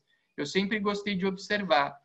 No final das contas, eu não desliguei é, nem nenhum dos dois. Os dois são meus amigos. O filho, que era aquela pessoa que em tese seria a, a, a desligada, ele é um dos meus substitutos em Itacoaxetuba até hoje. Ele trabalha comigo há 15 anos. Pessoa de extrema confiança, competentíssima e que eu poderia, num pré-julgamento errado, ter mandado embora. Então, olha só como a gente não pode uh, pré-julgar ninguém. O aspecto humano, ele é fundamental na gestão do cartório. Por isso que eu peço sempre para vocês o quê? É, estudem as equipes que vocês irão assumir. Isso é fundamental, é, é, é, é essencial. É óbvio, né, que tem casos que você vai precisar ter um baita de um tato, porque tem gente que, por exemplo, você vai chegar em lugar que tem gente mal-humorada, eu, a época de Campos do Jordão, eu visitei cartórios que as pessoas trabalhavam de bermuda e de chinelo. O cara ia trabalhar de bermuda e chinelo e você falava do cara botar uma calça para trabalhar, ele não queria. Então, como é que você lida com isso? Como lidar com essa situação? Isso é relação, isso é tato, isso é jeitinho. E é por isso que vocês têm que ter todos esses aspectos e vocês têm que avaliar a equipe antes de é, escolher um cartório, isso é fundamental. Quarto ponto para vocês, e esse é o último ponto para esse bloco aí do, do que a gente é é, é, é, é, para o que a gente pode fazer. A Thalita está dando a, a, dica aqui de fazer o DISC para conhecer o perfil do funcionário. Esse teste é um teste comportamental super legal para você entender um pouco melhor o perfil das pessoas. O Thalita, eu tenho feito um, um estudo e um trabalho muito legal também com enneagramas para você descobrir a personalidade das pessoas que você está trabalhando. Para quem nunca ouviu falar em enneagramas, eu não vou explicar aqui agora, mas é uma ferramenta de identificação comportamental que te ajuda a se entender e entender melhor as pessoas. Procurem estudar, é muito legal. O DISC e testes e o Enneagrama são ferramentas que te ajudam demais a entender. Então, vale a pena você conhecer a tua equipe e entender um pouco melhor, é, porque ser humano é tudo. Quem não trabalha com uma equipe, não trabalha. Se você está achando que você vai chegar lá no, no cartório e trabalhar sozinho, você está bem enganado, ainda que seu cartório seja pequeno. Vamos lá. É, é, Quarto ponto agora, nós temos aqui são as finanças. A gente falou então de três pontos: cidade, características, perspectiva, especialidade do cartório, perfil de equipe. Agora a gente chega nas finanças. Carita até abriu a câmera, falou em finanças, ela aparece, né? Que é um momento que a gente é claro que interessa, né, gente? Quando a gente fala em finança, eu não quero parecer, ai não, olha, o Arthur está pregando que ninguém. Não, o Arthur, o Arthur entende a relevância da finança. Eu só acho que a finança não é tudo, o dinheiro não é tudo, o olhar valores não é tudo. Mas existem pontos aqui no momento das finanças que a gente, que a gente não pode deixar de lado. A primeira coisa que eu quero dizer para vocês é que os cifrões de um cartório eles nem sempre são aquilo que parecem ser, tanto na coluna de receita quanto na coluna de despesas. Então, cuidado. Quando a gente prega essas investigações que a gente fala de é, você conhecer o cartório, visitar, olhar, estudar se tem ação, tudo isso é muito importante.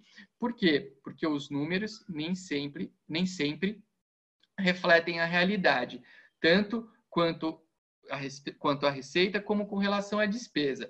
O primeiro ponto a, a ser investigado é o quê? O que está no papel realmente é a realidade, porque nós podemos ter casos de omissão de receita, o que é muito difícil de apurar. Somente uma perícia contábil te ajuda a identificar a omissão de receita, mas dá para fazer. Mas também a criação de despesas é um subterfúgio muito utilizado, muito utilizado para, para camuflar receitas. Em sendo real, em sendo tudo real, é, é possível melhorar ou até mesmo regredir? Será que as receitas são boas porque os atos são praticados de maneira irregular?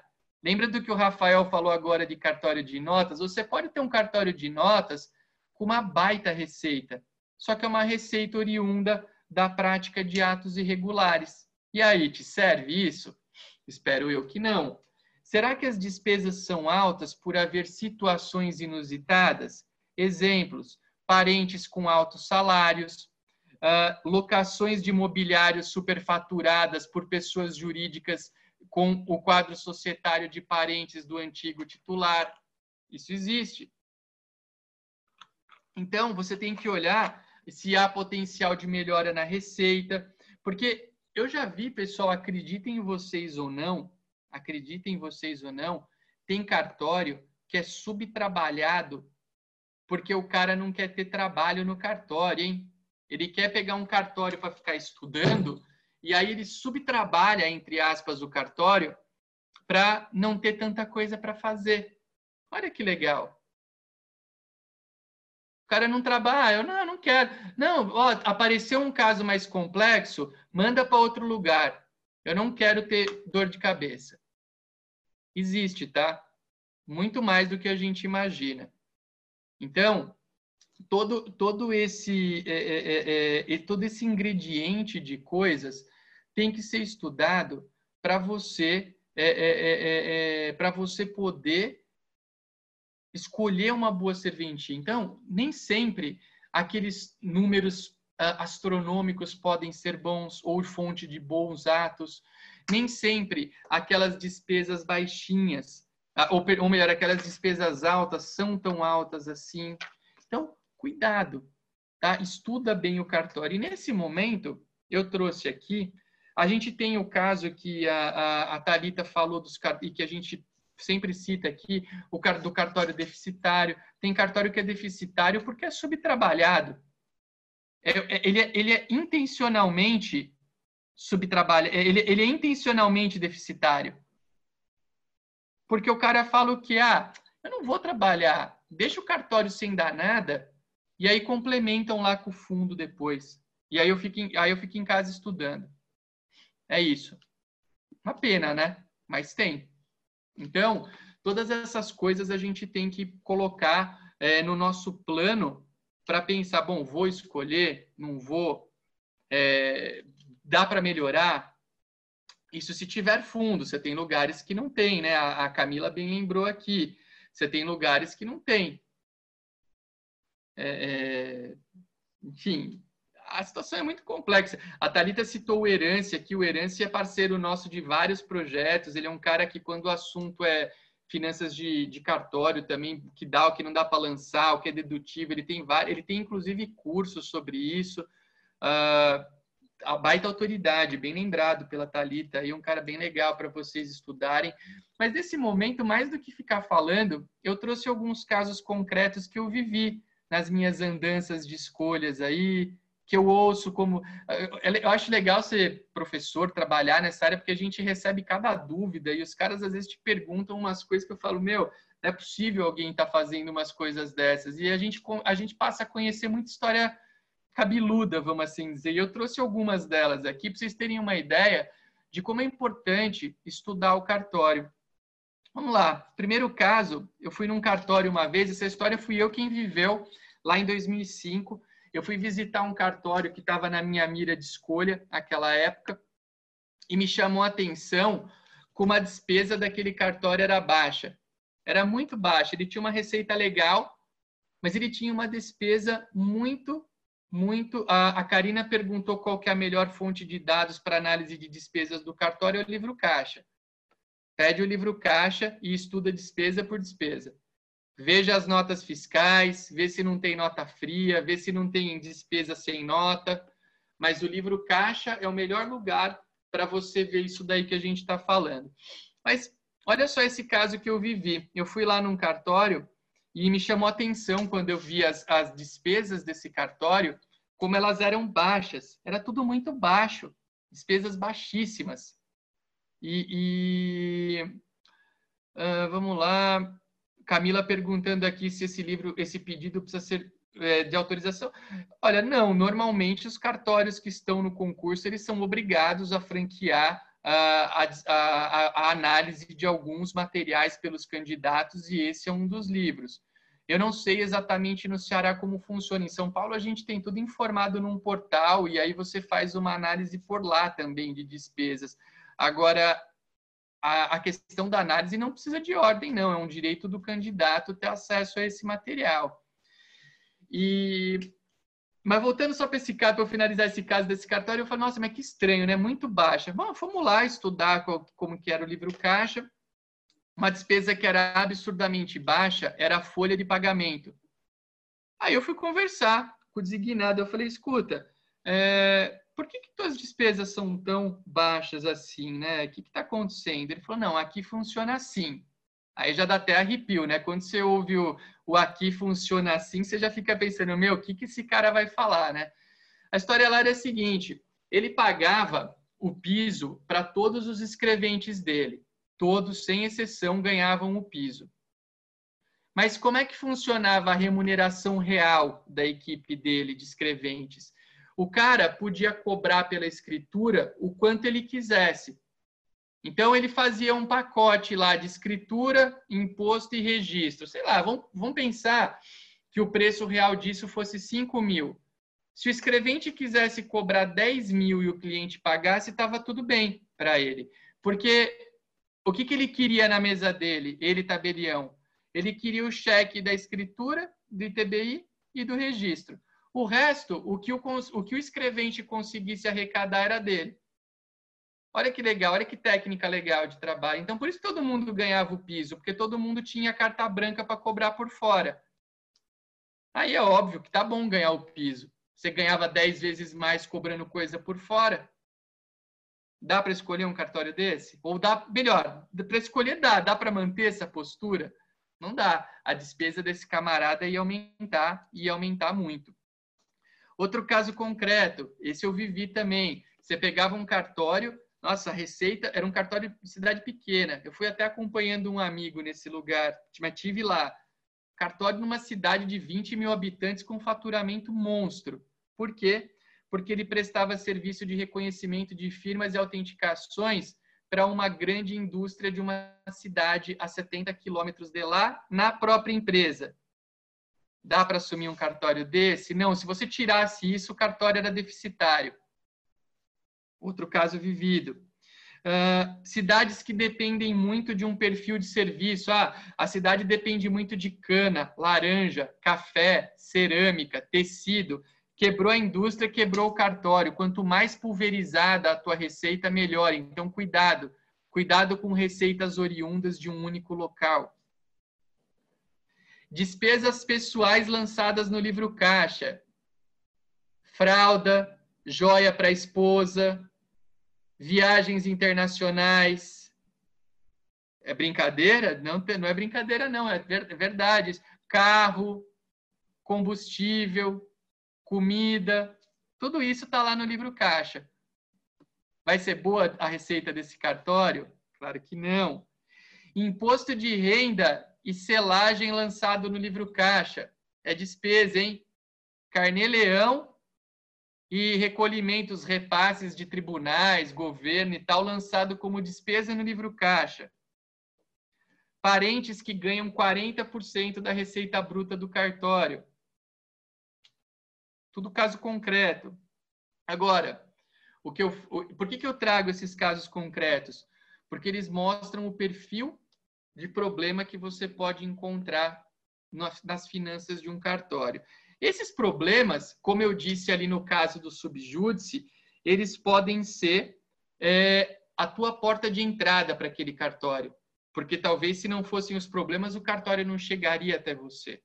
Agora, você vai ter que avaliar o que Será que dá para resolver? Será que dá para fazer uma gestão com qualidade?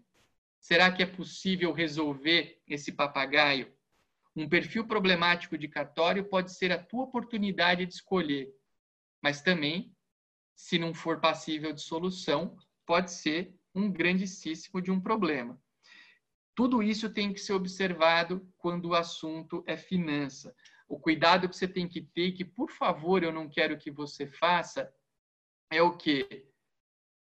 Não pegue somente a receita bruta e líquida do cartório para nortear a tua escolha.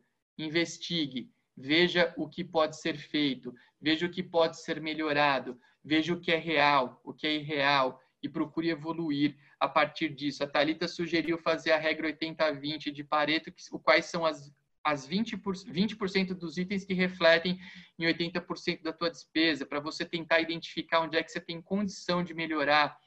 Isso tudo é muito importante. E, Thalita, eu queria, você, acho que você vai ter que sair daqui a pouquinho, eu queria, já que nesse assunto aqui você é a expert, eu queria ouvir um arremate teu aqui em cima do que você acha relevante também para o pessoal é, entender quando o assunto é finanças de cartório nesse, nesse momento pré-escolha. Dá uma palavrinha para a gente.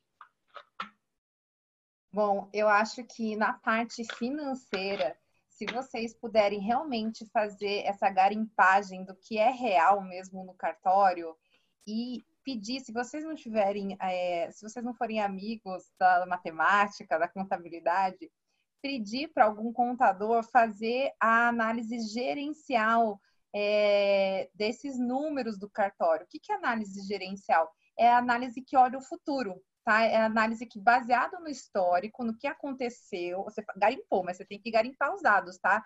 Não vai dar essa questão de é, é, superfaturado, família com 40% de salário. Garimpa os dados, tá? Deixa só os números reais, leva até um, um, contador, os contadores fazem isso, mas não os contadores tradicionais, tá? Não o contador que faz folha de pagamento, essas coisas. São é, contadores com formação de controller, tá? De controladoria. Eles fazem essa análise gerencial. Eu ensino isso também no meu livro, Finanças para Cartórios. É, é um pouco de quebrar cabeça, mas dá para fazer sozinho, tá? Não é nada de outro mundo. Na análise gerencial, você vai olhar o histórico para prever o futuro. Então, é a mesma coisa. Vamos, assim, ver um pouco, puxar um pouco para o nosso dia a dia, né?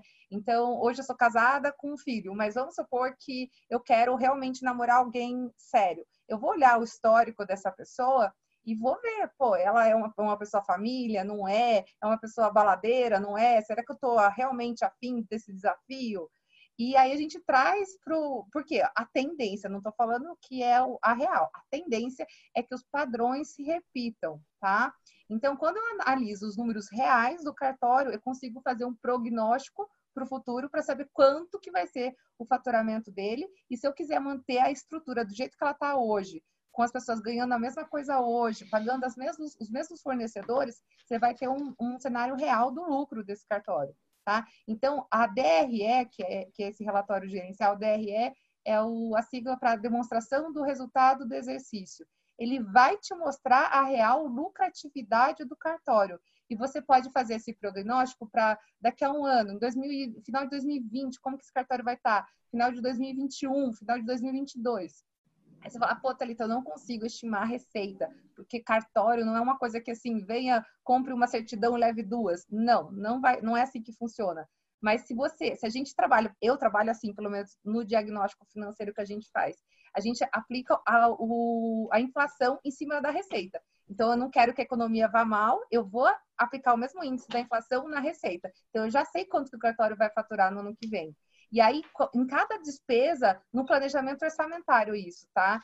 Em cada, em cada despesa, eu vou aplicar o índice da despesa. Então, eu tenho o aluguel do cartório, vou aplicar o IGPM, eu tenho a, a questão de conta de luz, de água, eu vou aplicar esse fator para aquilo. Ou eu tenho a questão do dissídio para os funcionários. E aí você vai estimando isso, tá? Mas normalmente isso não é uma tarefa que é muito amiga das pessoas uhum. formadas em direito.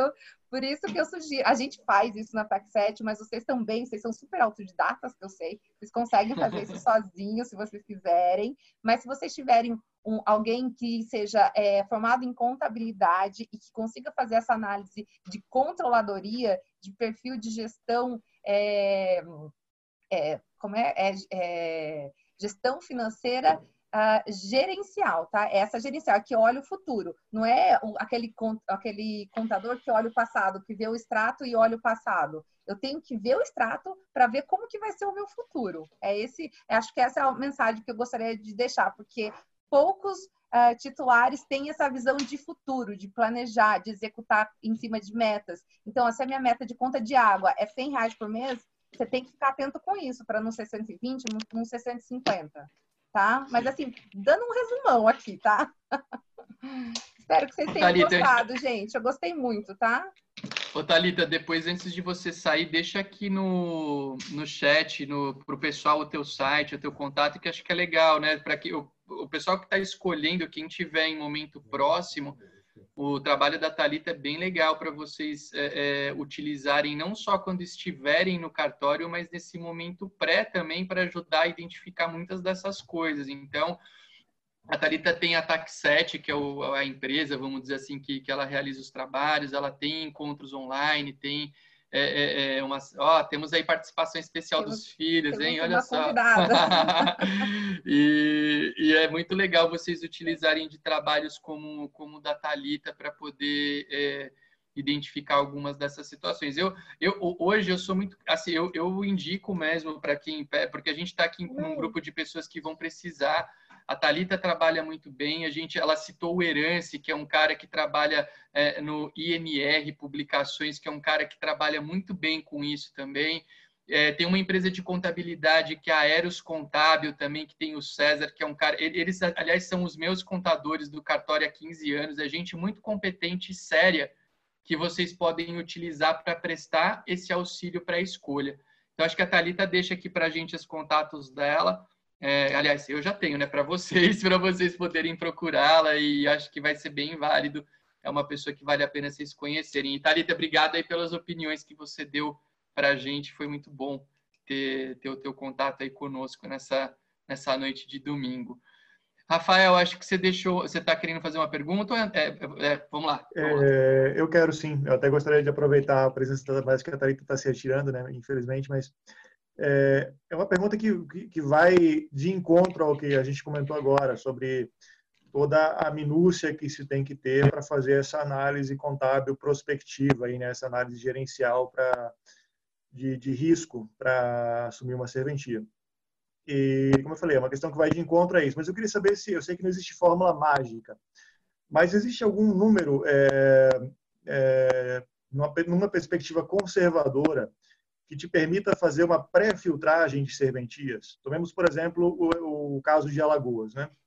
Temos aí o, o, o concurso de Alagoas na área, e a gente sabe de antemão que pelo menos analisando os números, 80% daquelas serventias não, não servem, né? pelos dados divulgados ali de, de faturamento, né?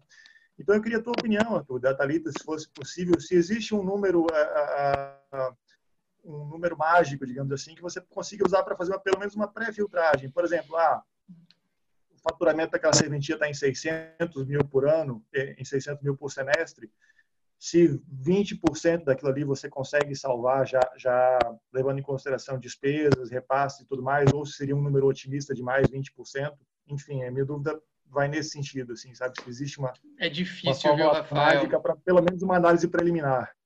É difícil, é difícil. Como a Thalita escreveu ali, não tem número, pois os dados não são. É difícil você falar em número. Eu, eu te digo o seguinte: hoje, para você ter um cartório com uma, com uma gestão é, é, é, com, com, uma gestão adequada, por exemplo, o registro de os, os cartórios de registro, em tese, são cartórios que têm despesas menores que os tabeliões de notas. Tabelião de notas tem muito custo com, com comissão de escrevente, que é uma, é uma praxe que se tem no mercado, com a, a estrutura que você organiza. Então, é, é, é muito difícil você entender. É, realmente, é, é só estudando cada caso. Uh, o que a gente pode adiantar é que, de fato, você pega estados como Alagoas, né? Alagoas é um lugar, eu não digo, eu tenho recebido muito, muita pergunta de aluno, né, que fala, ah, eu, Arthur, é, posso, faço prova lá em Alagoas, é, tem, vale a pena? Eu falei, cara, não sei, porque se você abre o que tem de cartório rentável lá, quantos por cento são? 15%? Aí os caras falam, ah, tem não sei quantos cartórios, mas quantos servem? É igual Minas, né? Minas também tem não sei quantos cartórios, quantos servem?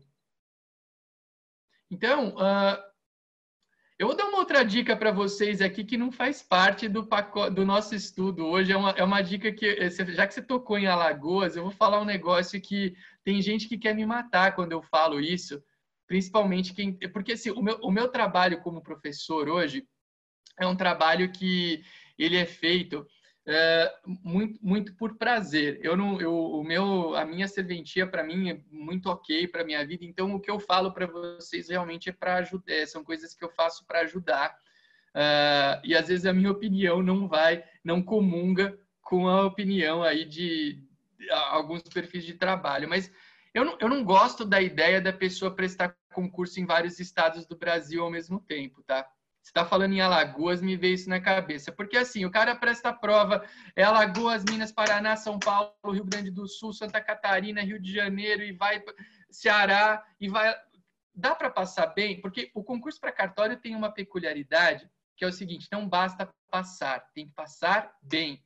Passar em primeiro ou em último no concurso para cartório faz toda a diferença. E eu conheço pouquíssimas pessoas que foram primeiros colocados em concursos que se dedicaram a inúmeros estados. Aqui em São Paulo, pelo menos que é o meu, o, o, o meu local mais próximo de, de, de, de análise, os primeiros colocados normalmente eram pessoas que estavam focadas aqui. Porque, ah, eu vou lá, eu vou prestar lá só para ver como é que é. Eu vou lá para, eu vou lá para a Lagoa só ver como é que é. Mas você vai perder teu tempo, assim entre aspas entre aspas, porque você vai estudar, você vai viajar, você vai se envolver emocionalmente e talvez ali não é o teu lugar primordial. Então, eu, eu vou dar esse pitaco e já volto para a tua pergunta. Aqui é pitaco meu, para os meus alunos, para quem me pede orientação de estudo. Minha opinião, concentre os teus estudos no máximo, no máximo, em três estados. Mas no máximo.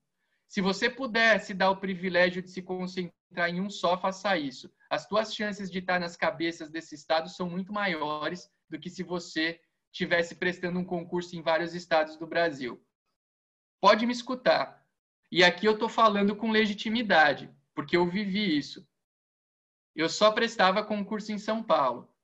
E eu passei no último concurso que me levou para Itacoaxetuba. Eu passei ali de, de, de, acordo com cada grupo ali em sexto, sétimo, oitavo e me permitiu estar onde eu tô. Se eu pudesse dar uma dica para vocês, estou saindo do contexto do trabalho, máximo de três estados, no máximo. E não vai fazer prova para brincar em outros estados. Assim, para brincar entre aspas, tá? Não tô ninguém, óbvio que eu sei que ninguém está brincando, mas não vai fazer prova para ver como é que é.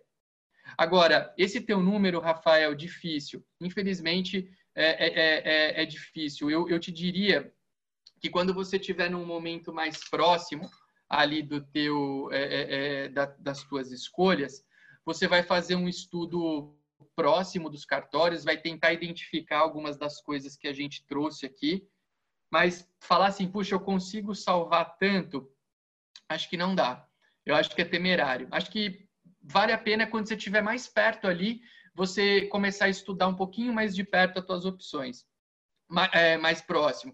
Agora, que nem você falou, ah, lá em Alagoas, eu consigo dar uma olhada para ver se salva alguma coisa hoje, né? Antes de uma primeira fase, eu, eu particularmente acho difícil a, a Thalita comungou aqui da mesma opinião que eu, então acho que seria, seria temerário alguma afirmação nesse sentido.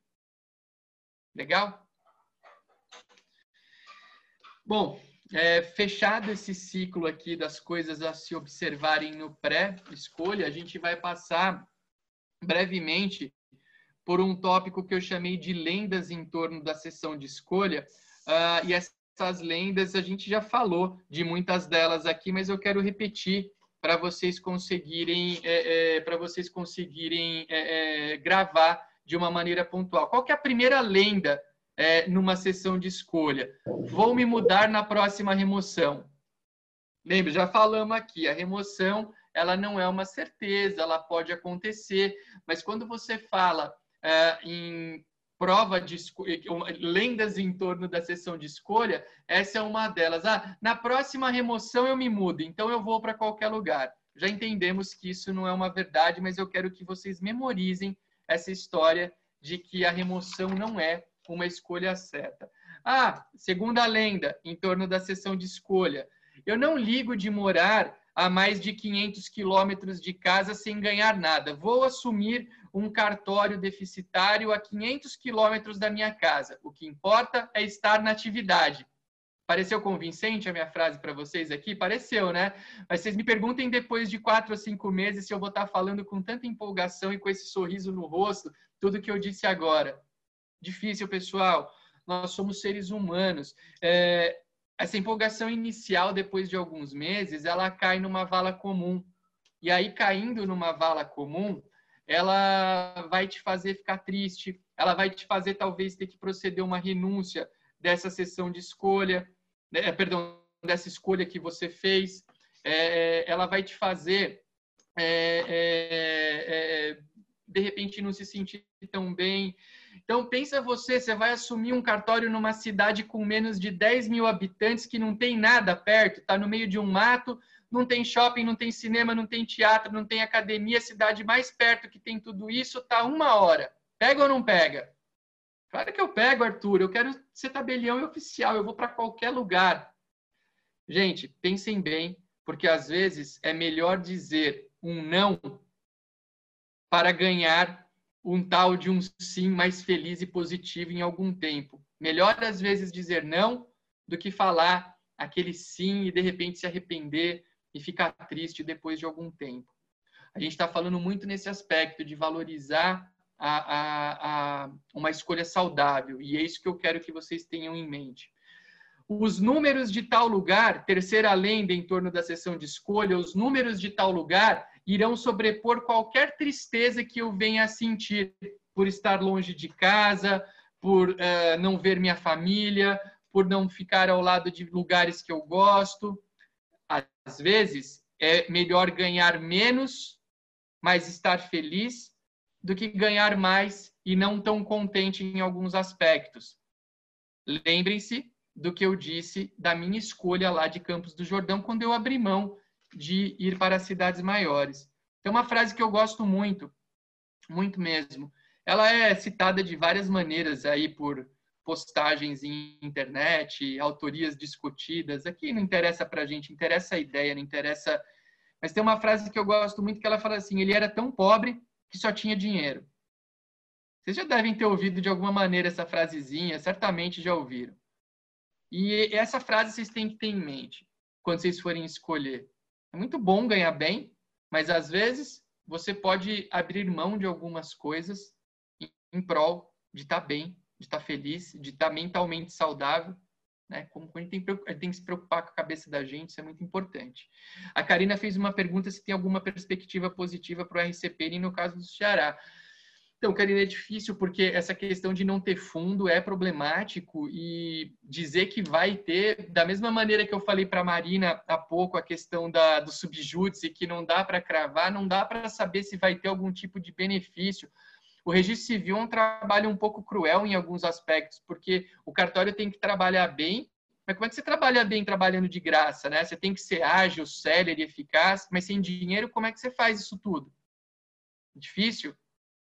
Então, não consigo te afirmar. Talvez, talvez, Karina, uma coisa positiva, esse concurso provavelmente vai trazer muitos novos titulares para o Estado. E normalmente a oxigenação que titulares trazem para a atividade é muito bacana. Então, provavelmente, nós vamos ter o ingresso de uma turma muito engajada que pode auxiliar nesse quesito de buscar condições boas de trabalho para a RCPN.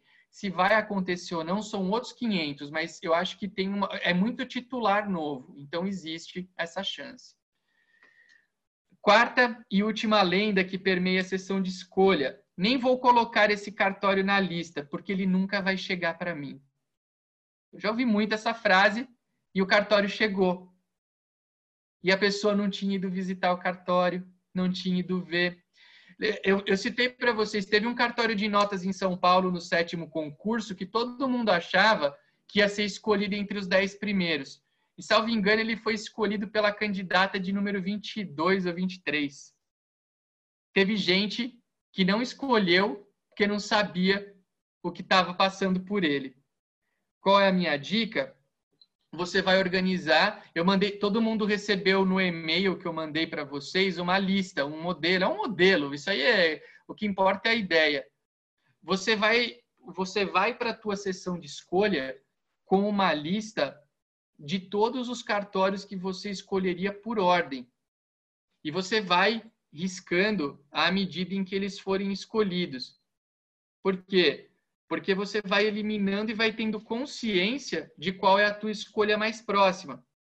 Para você não passar o papelão que o nosso amigo passou lá de escolher cartório já escolhido também, né? Tem esse ponto, que é muito importante. Agora, quando eu falo isso, é, não vamos delirar também, vai, vamos pensar, você está na posição número 50. Você sabe que aqueles 10 primeiros cartórios não vão chegar até você. Coloca eles na tua lista para você se organizar em termos do que está saindo e tudo mais, mas não vai ficar gastando teu tempo na hora da visita nesses cartórios. Vá montar a sua, vai visitar o cartório. A gente está falando muito da importância de estudar o cartório, né? De visitar, ver finança, ver livro caixa, ver equipe, ver condições de trabalho. Você usa o teu tempo para os cartórios que estão no teu radar mais próximo. Senão você nunca vai ter condição de ver tudo com qualidade. Pensa nisso. E dá para ter essa ideia. Agora, o que eu quero estimular é que vocês procurem ir para a sessão de escolha com uma lista já formada. Alguém aqui já foi ou já presenciou uma sessão de escolha? Ninguém? é uma baita confusão. É muita gente, tá? É muita gente participando, é, é, é, é discussão, é pessoa que às vezes que até se vale, que, que às vezes até quer se valer da inexperiência alheia aí para poder se beneficiar. Então, a sessão de escolha, quanto nós vamos já passar para ela aqui, quanto mais focado você for, melhor. E parte desse foco é ter a lista pronta, prontinha. E você não vai mudar essa lista lá na hora, você vai seguir à risca a tua ordem de escolha. Da mesma maneira, vou dar uma outra dica aqui que eu, que eu não recomendo nunca, que você mude de teste, mude de alternativa de teste na hora de passar o gabarito para quem vai fazer prova de primeira fase. Quem nunca fez isso, né? Você está lá entre A e a B, você, fica, você tem certeza que é A. Aí, na hora de passar para o gabarito, você tem a brilhante ideia de falar: não, não vou por A, porque eu acho que vai ser a B. Aí você muda B era A. Teste não, teste não se muda a alternativa. Você escolheu qual é, passa ela. Você escolheu o teu cartório, escolheu uma lista, vá nessa ordem. Por isso, prepare essa lista com muito carinho e com muito zelo. A Lainanda está perguntando sobre a audiência do Ceará. Estão tentando derrubar a liminar. Olha, eu, eu acho que a gente vai ter que aguardar. O Ceará ainda não teve uma manifestação oficial do TJ de lá quanto à sessão de escolha. Eu acho que se o TJ de lá nada falar com respeito a isso, você vai para lá.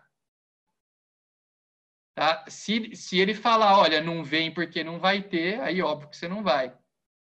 Aliás, uma outra pergunta que muita gente me faz, ah, eu não estou tão bem colocado, vou na sessão de escolha? Claro que vai. Com certeza você vai. Você vai com uma lista montada e, no mínimo, no mínimo, você vai estar ganhando experiência num momento que é super importante do concurso. Tem que ir. Óbvio, a não ser, sei lá, vai. Você mora no Rio Grande do Sul e está em último colocado na lista do Ceará. Bom, talvez seja um caso de você não ir. Mas se para você tudo bem, é uma boa experiência. A sessão de escolha em si, e aí a gente entra na, na nossa reta final, é, ela é algo, o que eu tenho para falar da sessão de escolha é muito simples, porque tudo que a gente falou anteriormente aqui é o mais importante da sessão de escolha. O, o pré-sessão de escolha é muito mais valioso que a sessão de escolha. Mas a sessão de escolha vocês têm que saber que é um dia cercado de muita tensão. Ações, exclusões de cartório, essa história, ah, vai suspender ou não vai, como é que fica? É um dia tenso. Por isso, fuja de conversas fiadas e concentre-se no seu objetivo, que é a escolha. Tá che... Hoje em dia, o mundo é composto de pessoas que adoram um probleminha. Então, você vai encontrar um monte de gente na porta de entrada que vai ficar falando: ai, nossa, vai dar tudo errado, ai, vai suspender, ai, nós não vamos escolher. Meu, sai fora disso. Sai fora, entra, vai para o teu canto, com a tua lista, e se concentra no teu objetivo, que é a sessão de escolha. Dicas. Durma bem na noite anterior, se possível, mas normalmente é. Tá? Tem que dormir bem, faz parte de um, de um ritual de preparação. Alimente-se bem na noite anterior e no dia. E mais que isso, leve uns bons lanchinhos numa mochila para a sessão de escolha, porque ela pode durar um dia inteiro. E ela é ininterrupta normalmente. Eu não quero ninguém desmaiando de fome no meio do dia. Ou, vou, o que eu vou contar para vocês agora eu vivi. Teve um candidato que, em um concurso aqui de São Paulo, a escolha estava demorando um pouco mais que o normal. E ele saiu da sessão de escolha para comprar uma Coca-Cola e um pão de queijo. E o cartório que ele queria escolher mais dentro da lista dele foi escolhido no momento que ele estava tomando essa Coca-Cola e comendo esse pão de queijo. Eu, eu, eu estava lá, não, não me contaram, era uma, é uma pessoa até que eu conheço. O cartório que ele queria foi escolhido enquanto ele se ausentou para um lanchinho.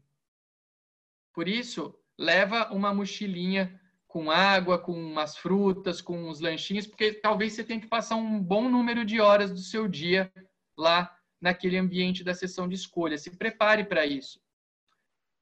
Se possível, se possível, é, sente ao lado de um amigo, de uma pessoa de muita confiança, para que juntos vocês possam ir completando, a, a, a, é, marcando, discutindo a lista um do outro e outro do um. Como eu disse, é um momento muito tenso. Às vezes você está se distraindo com alguma coisa, passa uma informação batida que você não ouviu. Então, se você tiver a oportunidade de estar sentado ao lado de alguém de muita confiança tua, faça isso. Faça isso, é muito importante. Agora tem que ser de muita confiança, não vai pegar alguém aleatoriamente lá no momento que você chegou. Tá? Liga para essa pessoa antes, combina, fala: "Ó, oh, amanhã tem sessão de escolha, vamos sentar do lado, vamos tentar ajudar um outro ali, alguma coisa nessa linha". Calma e atenção, o foco é a escolha. Como é a sessão de escolha? A sessão de escolha, os, os, os, os, membros da comissão examinadora, eles se sentam de uma maneira análoga àquela do exame oral e eles vão chamando os candidatos um a um. O candidato normalmente se dirige até um microfone ou leva um microfone até ele e ele fala, doutor fulano, senhor, qual cartório o senhor escolhe? Ah, escolha o cartório tal. Ou então, caso ele não vá escolher, ele fala excelência, normalmente, né? Assim, eu declino da escolha. Então, é algo que as pessoas. Como eu nego uma escolha? Posso negar uma escolha ou é melhor eu ficar quieto?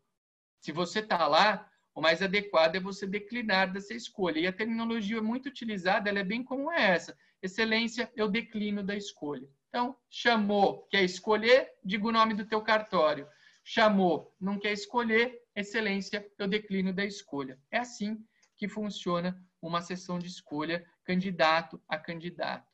Tá? Óbvio, parece simples, mas lá na hora fica aquela bagunça, chama, e a gente que entra. Então, é um, é um dia confuso. Por isso você tem que ir sempre bastante preparado. A Marina fez uma pergunta. Se você está na posição, por exemplo, 200, quando há somente 100 cartórios, ainda assim, você, é, você iria? Eu iria. Se eu tivesse a oportunidade, sim. Iria sim, Camila. Eu, eu acho que a sessão de escolha é uma boa, uma boa oportunidade de aprendizado. É óbvio, é como eu te disse, se você está muito longe, se vai ter um custo muito alto e você tem certeza que não vai escolher, talvez você possa avaliar. E, e uma questão interessante é que se você se ausenta da audiência de escolha, uh, se houver, no, é, normalmente, se há alguma nova audiência por qualquer razão, pode ser que queiram não te autorizar a participar da nova escolha. Então, você tem que ponderar isso no momento de não ir. Pensa com carinho. Declina da escolha. A Camila está perguntando, mas declina da escolha naquela audiência, né? Mas se você quiser escolher na reescolha, sim, você está declinando na escolha naquele momento. Se eventualmente você está lá e depois abriu uma nova sessão e você quer escolher naquela nova sessão, me parece muito razoável que você possa escolher, porque você estava lá, você declinou naquela audiência específica. Era, pessoal, com base no, acho que ela, é, Camila deu um ok aqui, entendeu? E nesse momento eu finalizo o que eu me programei para conversar com vocês a respeito da, da sessão de escolha. E antes de deixar algumas mensagens finais e fazer um pequeno encerramento, eu quero ver se alguém mais tem perguntas, dúvidas, aflições ou seja lá o que for, estamos abertos aí a, a conversar. Alguém quer se posicionar, falar alguma coisa ainda? Ninguém? Vocês querem ver o Faustão? É, é, não, não, não, não querem ver o Faustão. Temos mais pessoas aqui. André, vamos começar por você. Vamos lá. Arthur, é, eu sou do interior de São Paulo, bem interior mesmo. Você comentou de uma cidade de 50 mil habitantes pequenas, eu moro numa de 9 mil. É, aí eu gostaria de saber, é, porque assim, perto da minha cidade tem algumas serventias deficitárias, é, Santa Fé do Sul, no caso. Eu moro em Palmeira, uhum. mas minha mulher é de Santa Fé. E é, tem algumas serventias deficitárias. Eu vou prestar o próximo concurso, mas eu também, em primeira fase, não sou muito bom e hum. caso eu consiga um deficitário, é, senhor, você pode me passar uma, uma noção de rendimento que sobraria, por exemplo, com um funcionário, se realmente. Porque assim, o que eu ouço falar é que gente que está na serventia sobraria uns coisa de 6 mil, 7 mil. E gente uhum. que é, que está que tá fora, ou é escrevente no caso, é, falou mais ou menos um valor de 9 mil eu não, eu não me atenho tanto assim a, a valores. Se eu ficar do lado da minha cidade com, com 9 mil líquido, para mim, eu não presto nem mais concurso. Uhum. Será, será que Olha, é porque tem muita mentira, né? Não, eu vou te falar, eu, eu posso te trazer uma experiência. O meu irmão, o Lucas, que é professor hoje lá na academia com a gente, ele é meu substituto no cartório. Ele foi tabelião em Santo Antônio do Pinhal, que é uma cidade de 9 mil habitantes, aliás, 8 mil habitantes ao lado de Campos do Jordão, uma cidade pequenina. Uh, e o Lucas foi titular nesse cartório deficitário por seis anos da vida dele, e depois ele renunciou para ser meu substituto lá em Itaquá. Uh, o cartório, hoje, um cartório deficitário, você tem aqui em São Paulo, é, o registro civil, né, ele tem um complemento de 13 salários que dá aí mais ou menos uns 13 mil reais bruto. Se você for trabalhar com um funcionário numa cidade pequena, normalmente com 4 a 5 mil você consegue estruturar um cartório desse tamanho se, se o atendimento permitir que você tenha só um funcionário. Então, é real você almejar uma renda líquida de algo em torno de 8 mil reais. Dá para pensar sim, com certeza. Tudo isso vai depender o quê? De custo de aluguel, custo de, de é, telefonia, internet, papelaria, uh, software para gestão de cartório, contabilidade, que eu recomendo que você tenha mesmo num cartório pequeno. Uh, então, mas assim, te digo que dá para pensar, dá para almejar sim você trabalhar com 60%, 70% num cartório de um funcionário. Dá, dá, é, é viável pensar nisso. Não é certo, porque depende de condições de negócio dentro de cada despesa, mas certamente é uma possibilidade.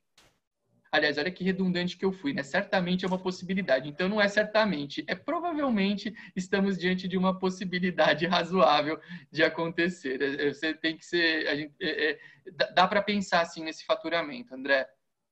Obrigado. De nada. Uh, temos aqui. Acho que a Karina. Karina, você queria fazer uma pergunta, né?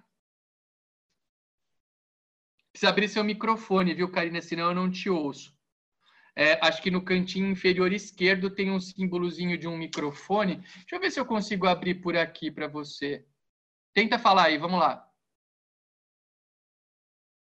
Está falando? Não, não, não, vocês estão ouvindo a Karina? Não, não acho que não está saindo som, viu, Karina? Se você quiser mandar no, eu vi aqui no escrito, você mandou uma pergunta, é, pode ser. Uh, quando enviar o procurador, tem que apresentar a procuração ou somente na hora em que o candidato é chamado? Eu tive essa experiência só no estado de São Paulo, você apresentava a procuração para entrar na sessão de escolha. Para entrar. Então, para a pessoa poder entrar, como, como é, um, é, uma, é uma audiência que você tem aí a preferência dos candidatos estarem nela, até pelo volume de pessoas que é muito alto. É, as audiências de escolha que eu estive presente, todas elas você tinha que apresentar. A Marina pergunta se uma procuração pública ou por instrumento particular. Eu acho que o edital não prevê a forma pública para isso. Me parece que uma procuração particular com firma reconhecida seria suficiente, mas eu digo o seguinte: se o edital não falar nada, eu acho que não custa você ir pela via pública para não ter margem para erro. Tá? A forma pública ela só é necessária quando houver, entre aspas, a previsão para manifestação nesse sentido. Eu, por garantia, faria uma procuração pública. Eu faria isso. O Marcelino, acho que você tinha levantado a mão. Você quer perguntar? Se, é, não? Ah, não. Então, é, eu, é, mas só para arrematar essa questão da procuração, eu, eu iria na procuração pública para realmente a gente não ter é, imagina, você manda lá uma particular, o cara não aceita, uma bobagem, né? Acho que dá para fazer a pública que é mais, mais segura. E aí, alguém, alguém mais tem alguma pergunta ou colocação? Bom, pessoal, então, muito obrigado pela, pela presença e pelo tempo aí de cada um de vocês. Eu espero que vocês tenham tirado boas. Uh, é, bons pensamentos, boas reflexões desse nosso, desse nosso encontro de hoje. É, eu, eu, gosto muito desse projeto que eu realizo aqui, o Noitadas Notariais. A gente sempre procura escolher temas que sejam de interesse. A gente acabou postergando o anterior. Eu não, mesmo sabedor que a escolha do Ceará foi adiada, eu quis manter para hoje para a gente não adiar novamente. E também porque eu acho que, é, é mesmo que a escolha não seja terça-feira, é, aquilo que a gente está conversando aqui hoje vai valer para vocês quando ela acontecer. Uma hora vai acontecer. Então, é até é, é, acho que talvez até se essa escolha for adiada um pouquinho, as dicas podem ser mais valiosas do que se dadas agora. Então é um momento que acaba sendo legal. Uh, quero dizer para vocês que o nosso a, a, o próximo tema do Noitadas Notariais serão os provimentos 86 e 87 do CNJ sobre o protesto gratuidade em nível Brasil, criação das centrais, umas mudanças bruscas que tiveram no protesto, eu devo começar a anunciar esse novo Noitadas Notariais nessa semana. A gente está para fechar a data aí, mas é um tema bem legal, bastante gente pediu, a gente vai fazer. Quero dizer que esse nosso encontro de hoje vai ficar gravado por aproximadamente 15 dias. Eu vou mandar para vocês os acessos mais tardar na terça-feira. Acho que no máximo terça-feira eu passo para vocês os acessos para quem quiser assistir novamente. É, certificados e notas fiscais são entregues em até 15 dias. Acho que a Karina só precisa me passar depois. Karina, eu te mandei um e-mail, dá uma olhadinha se não caiu no teu spam. Eu preciso que você mande seus dados para mim, para nota fiscal, CPF, nome completo, e-mail para a gente mandar o certificado. Uh, a Marina está perguntando se vai ter permissão para baixar a gravação. Não. É, a gente não, na verdade, os, os, os, links não são baixáveis, mas você pode assistir e anotar, que acho que a ideia, talvez você querendo anotar alguma coisa que não teve tempo em uma, em uma, em uma outra ocasião, você consegue fazer, mas não, os, os links são não baixáveis. E, bom, pessoal, e é isso. Espero então que vocês tenham curtido. Vamos descansar esse restinho de domingo aí para começar a semana bem. Lembrem-se de se preparar para a audiência de escolha, seja ela próxima ou um pouquinho mais para frente. É, Lembrem-se também que é um momento muito importante, como a gente fez questão de frisar aqui em vários momentos, é um momento muito importante mesmo é, para o exame de uma pessoa. Pense que se você chegou até lá, você tem que se dedicar muito para isso. E eu torço para que em breve vocês possam participar, cada um, daquela sessão de escolha que sonha e que escolha o cartório que tem em mente. O que eu puder contribuir é, e continuar contribuindo nessa jornada de vocês, eu estou à disposição. Uma boa noite para vocês, fiquem com Deus e até uma próxima oportunidade. Valeu, gente. Boa semana, boa noite aí para vocês. Tchau, tchau.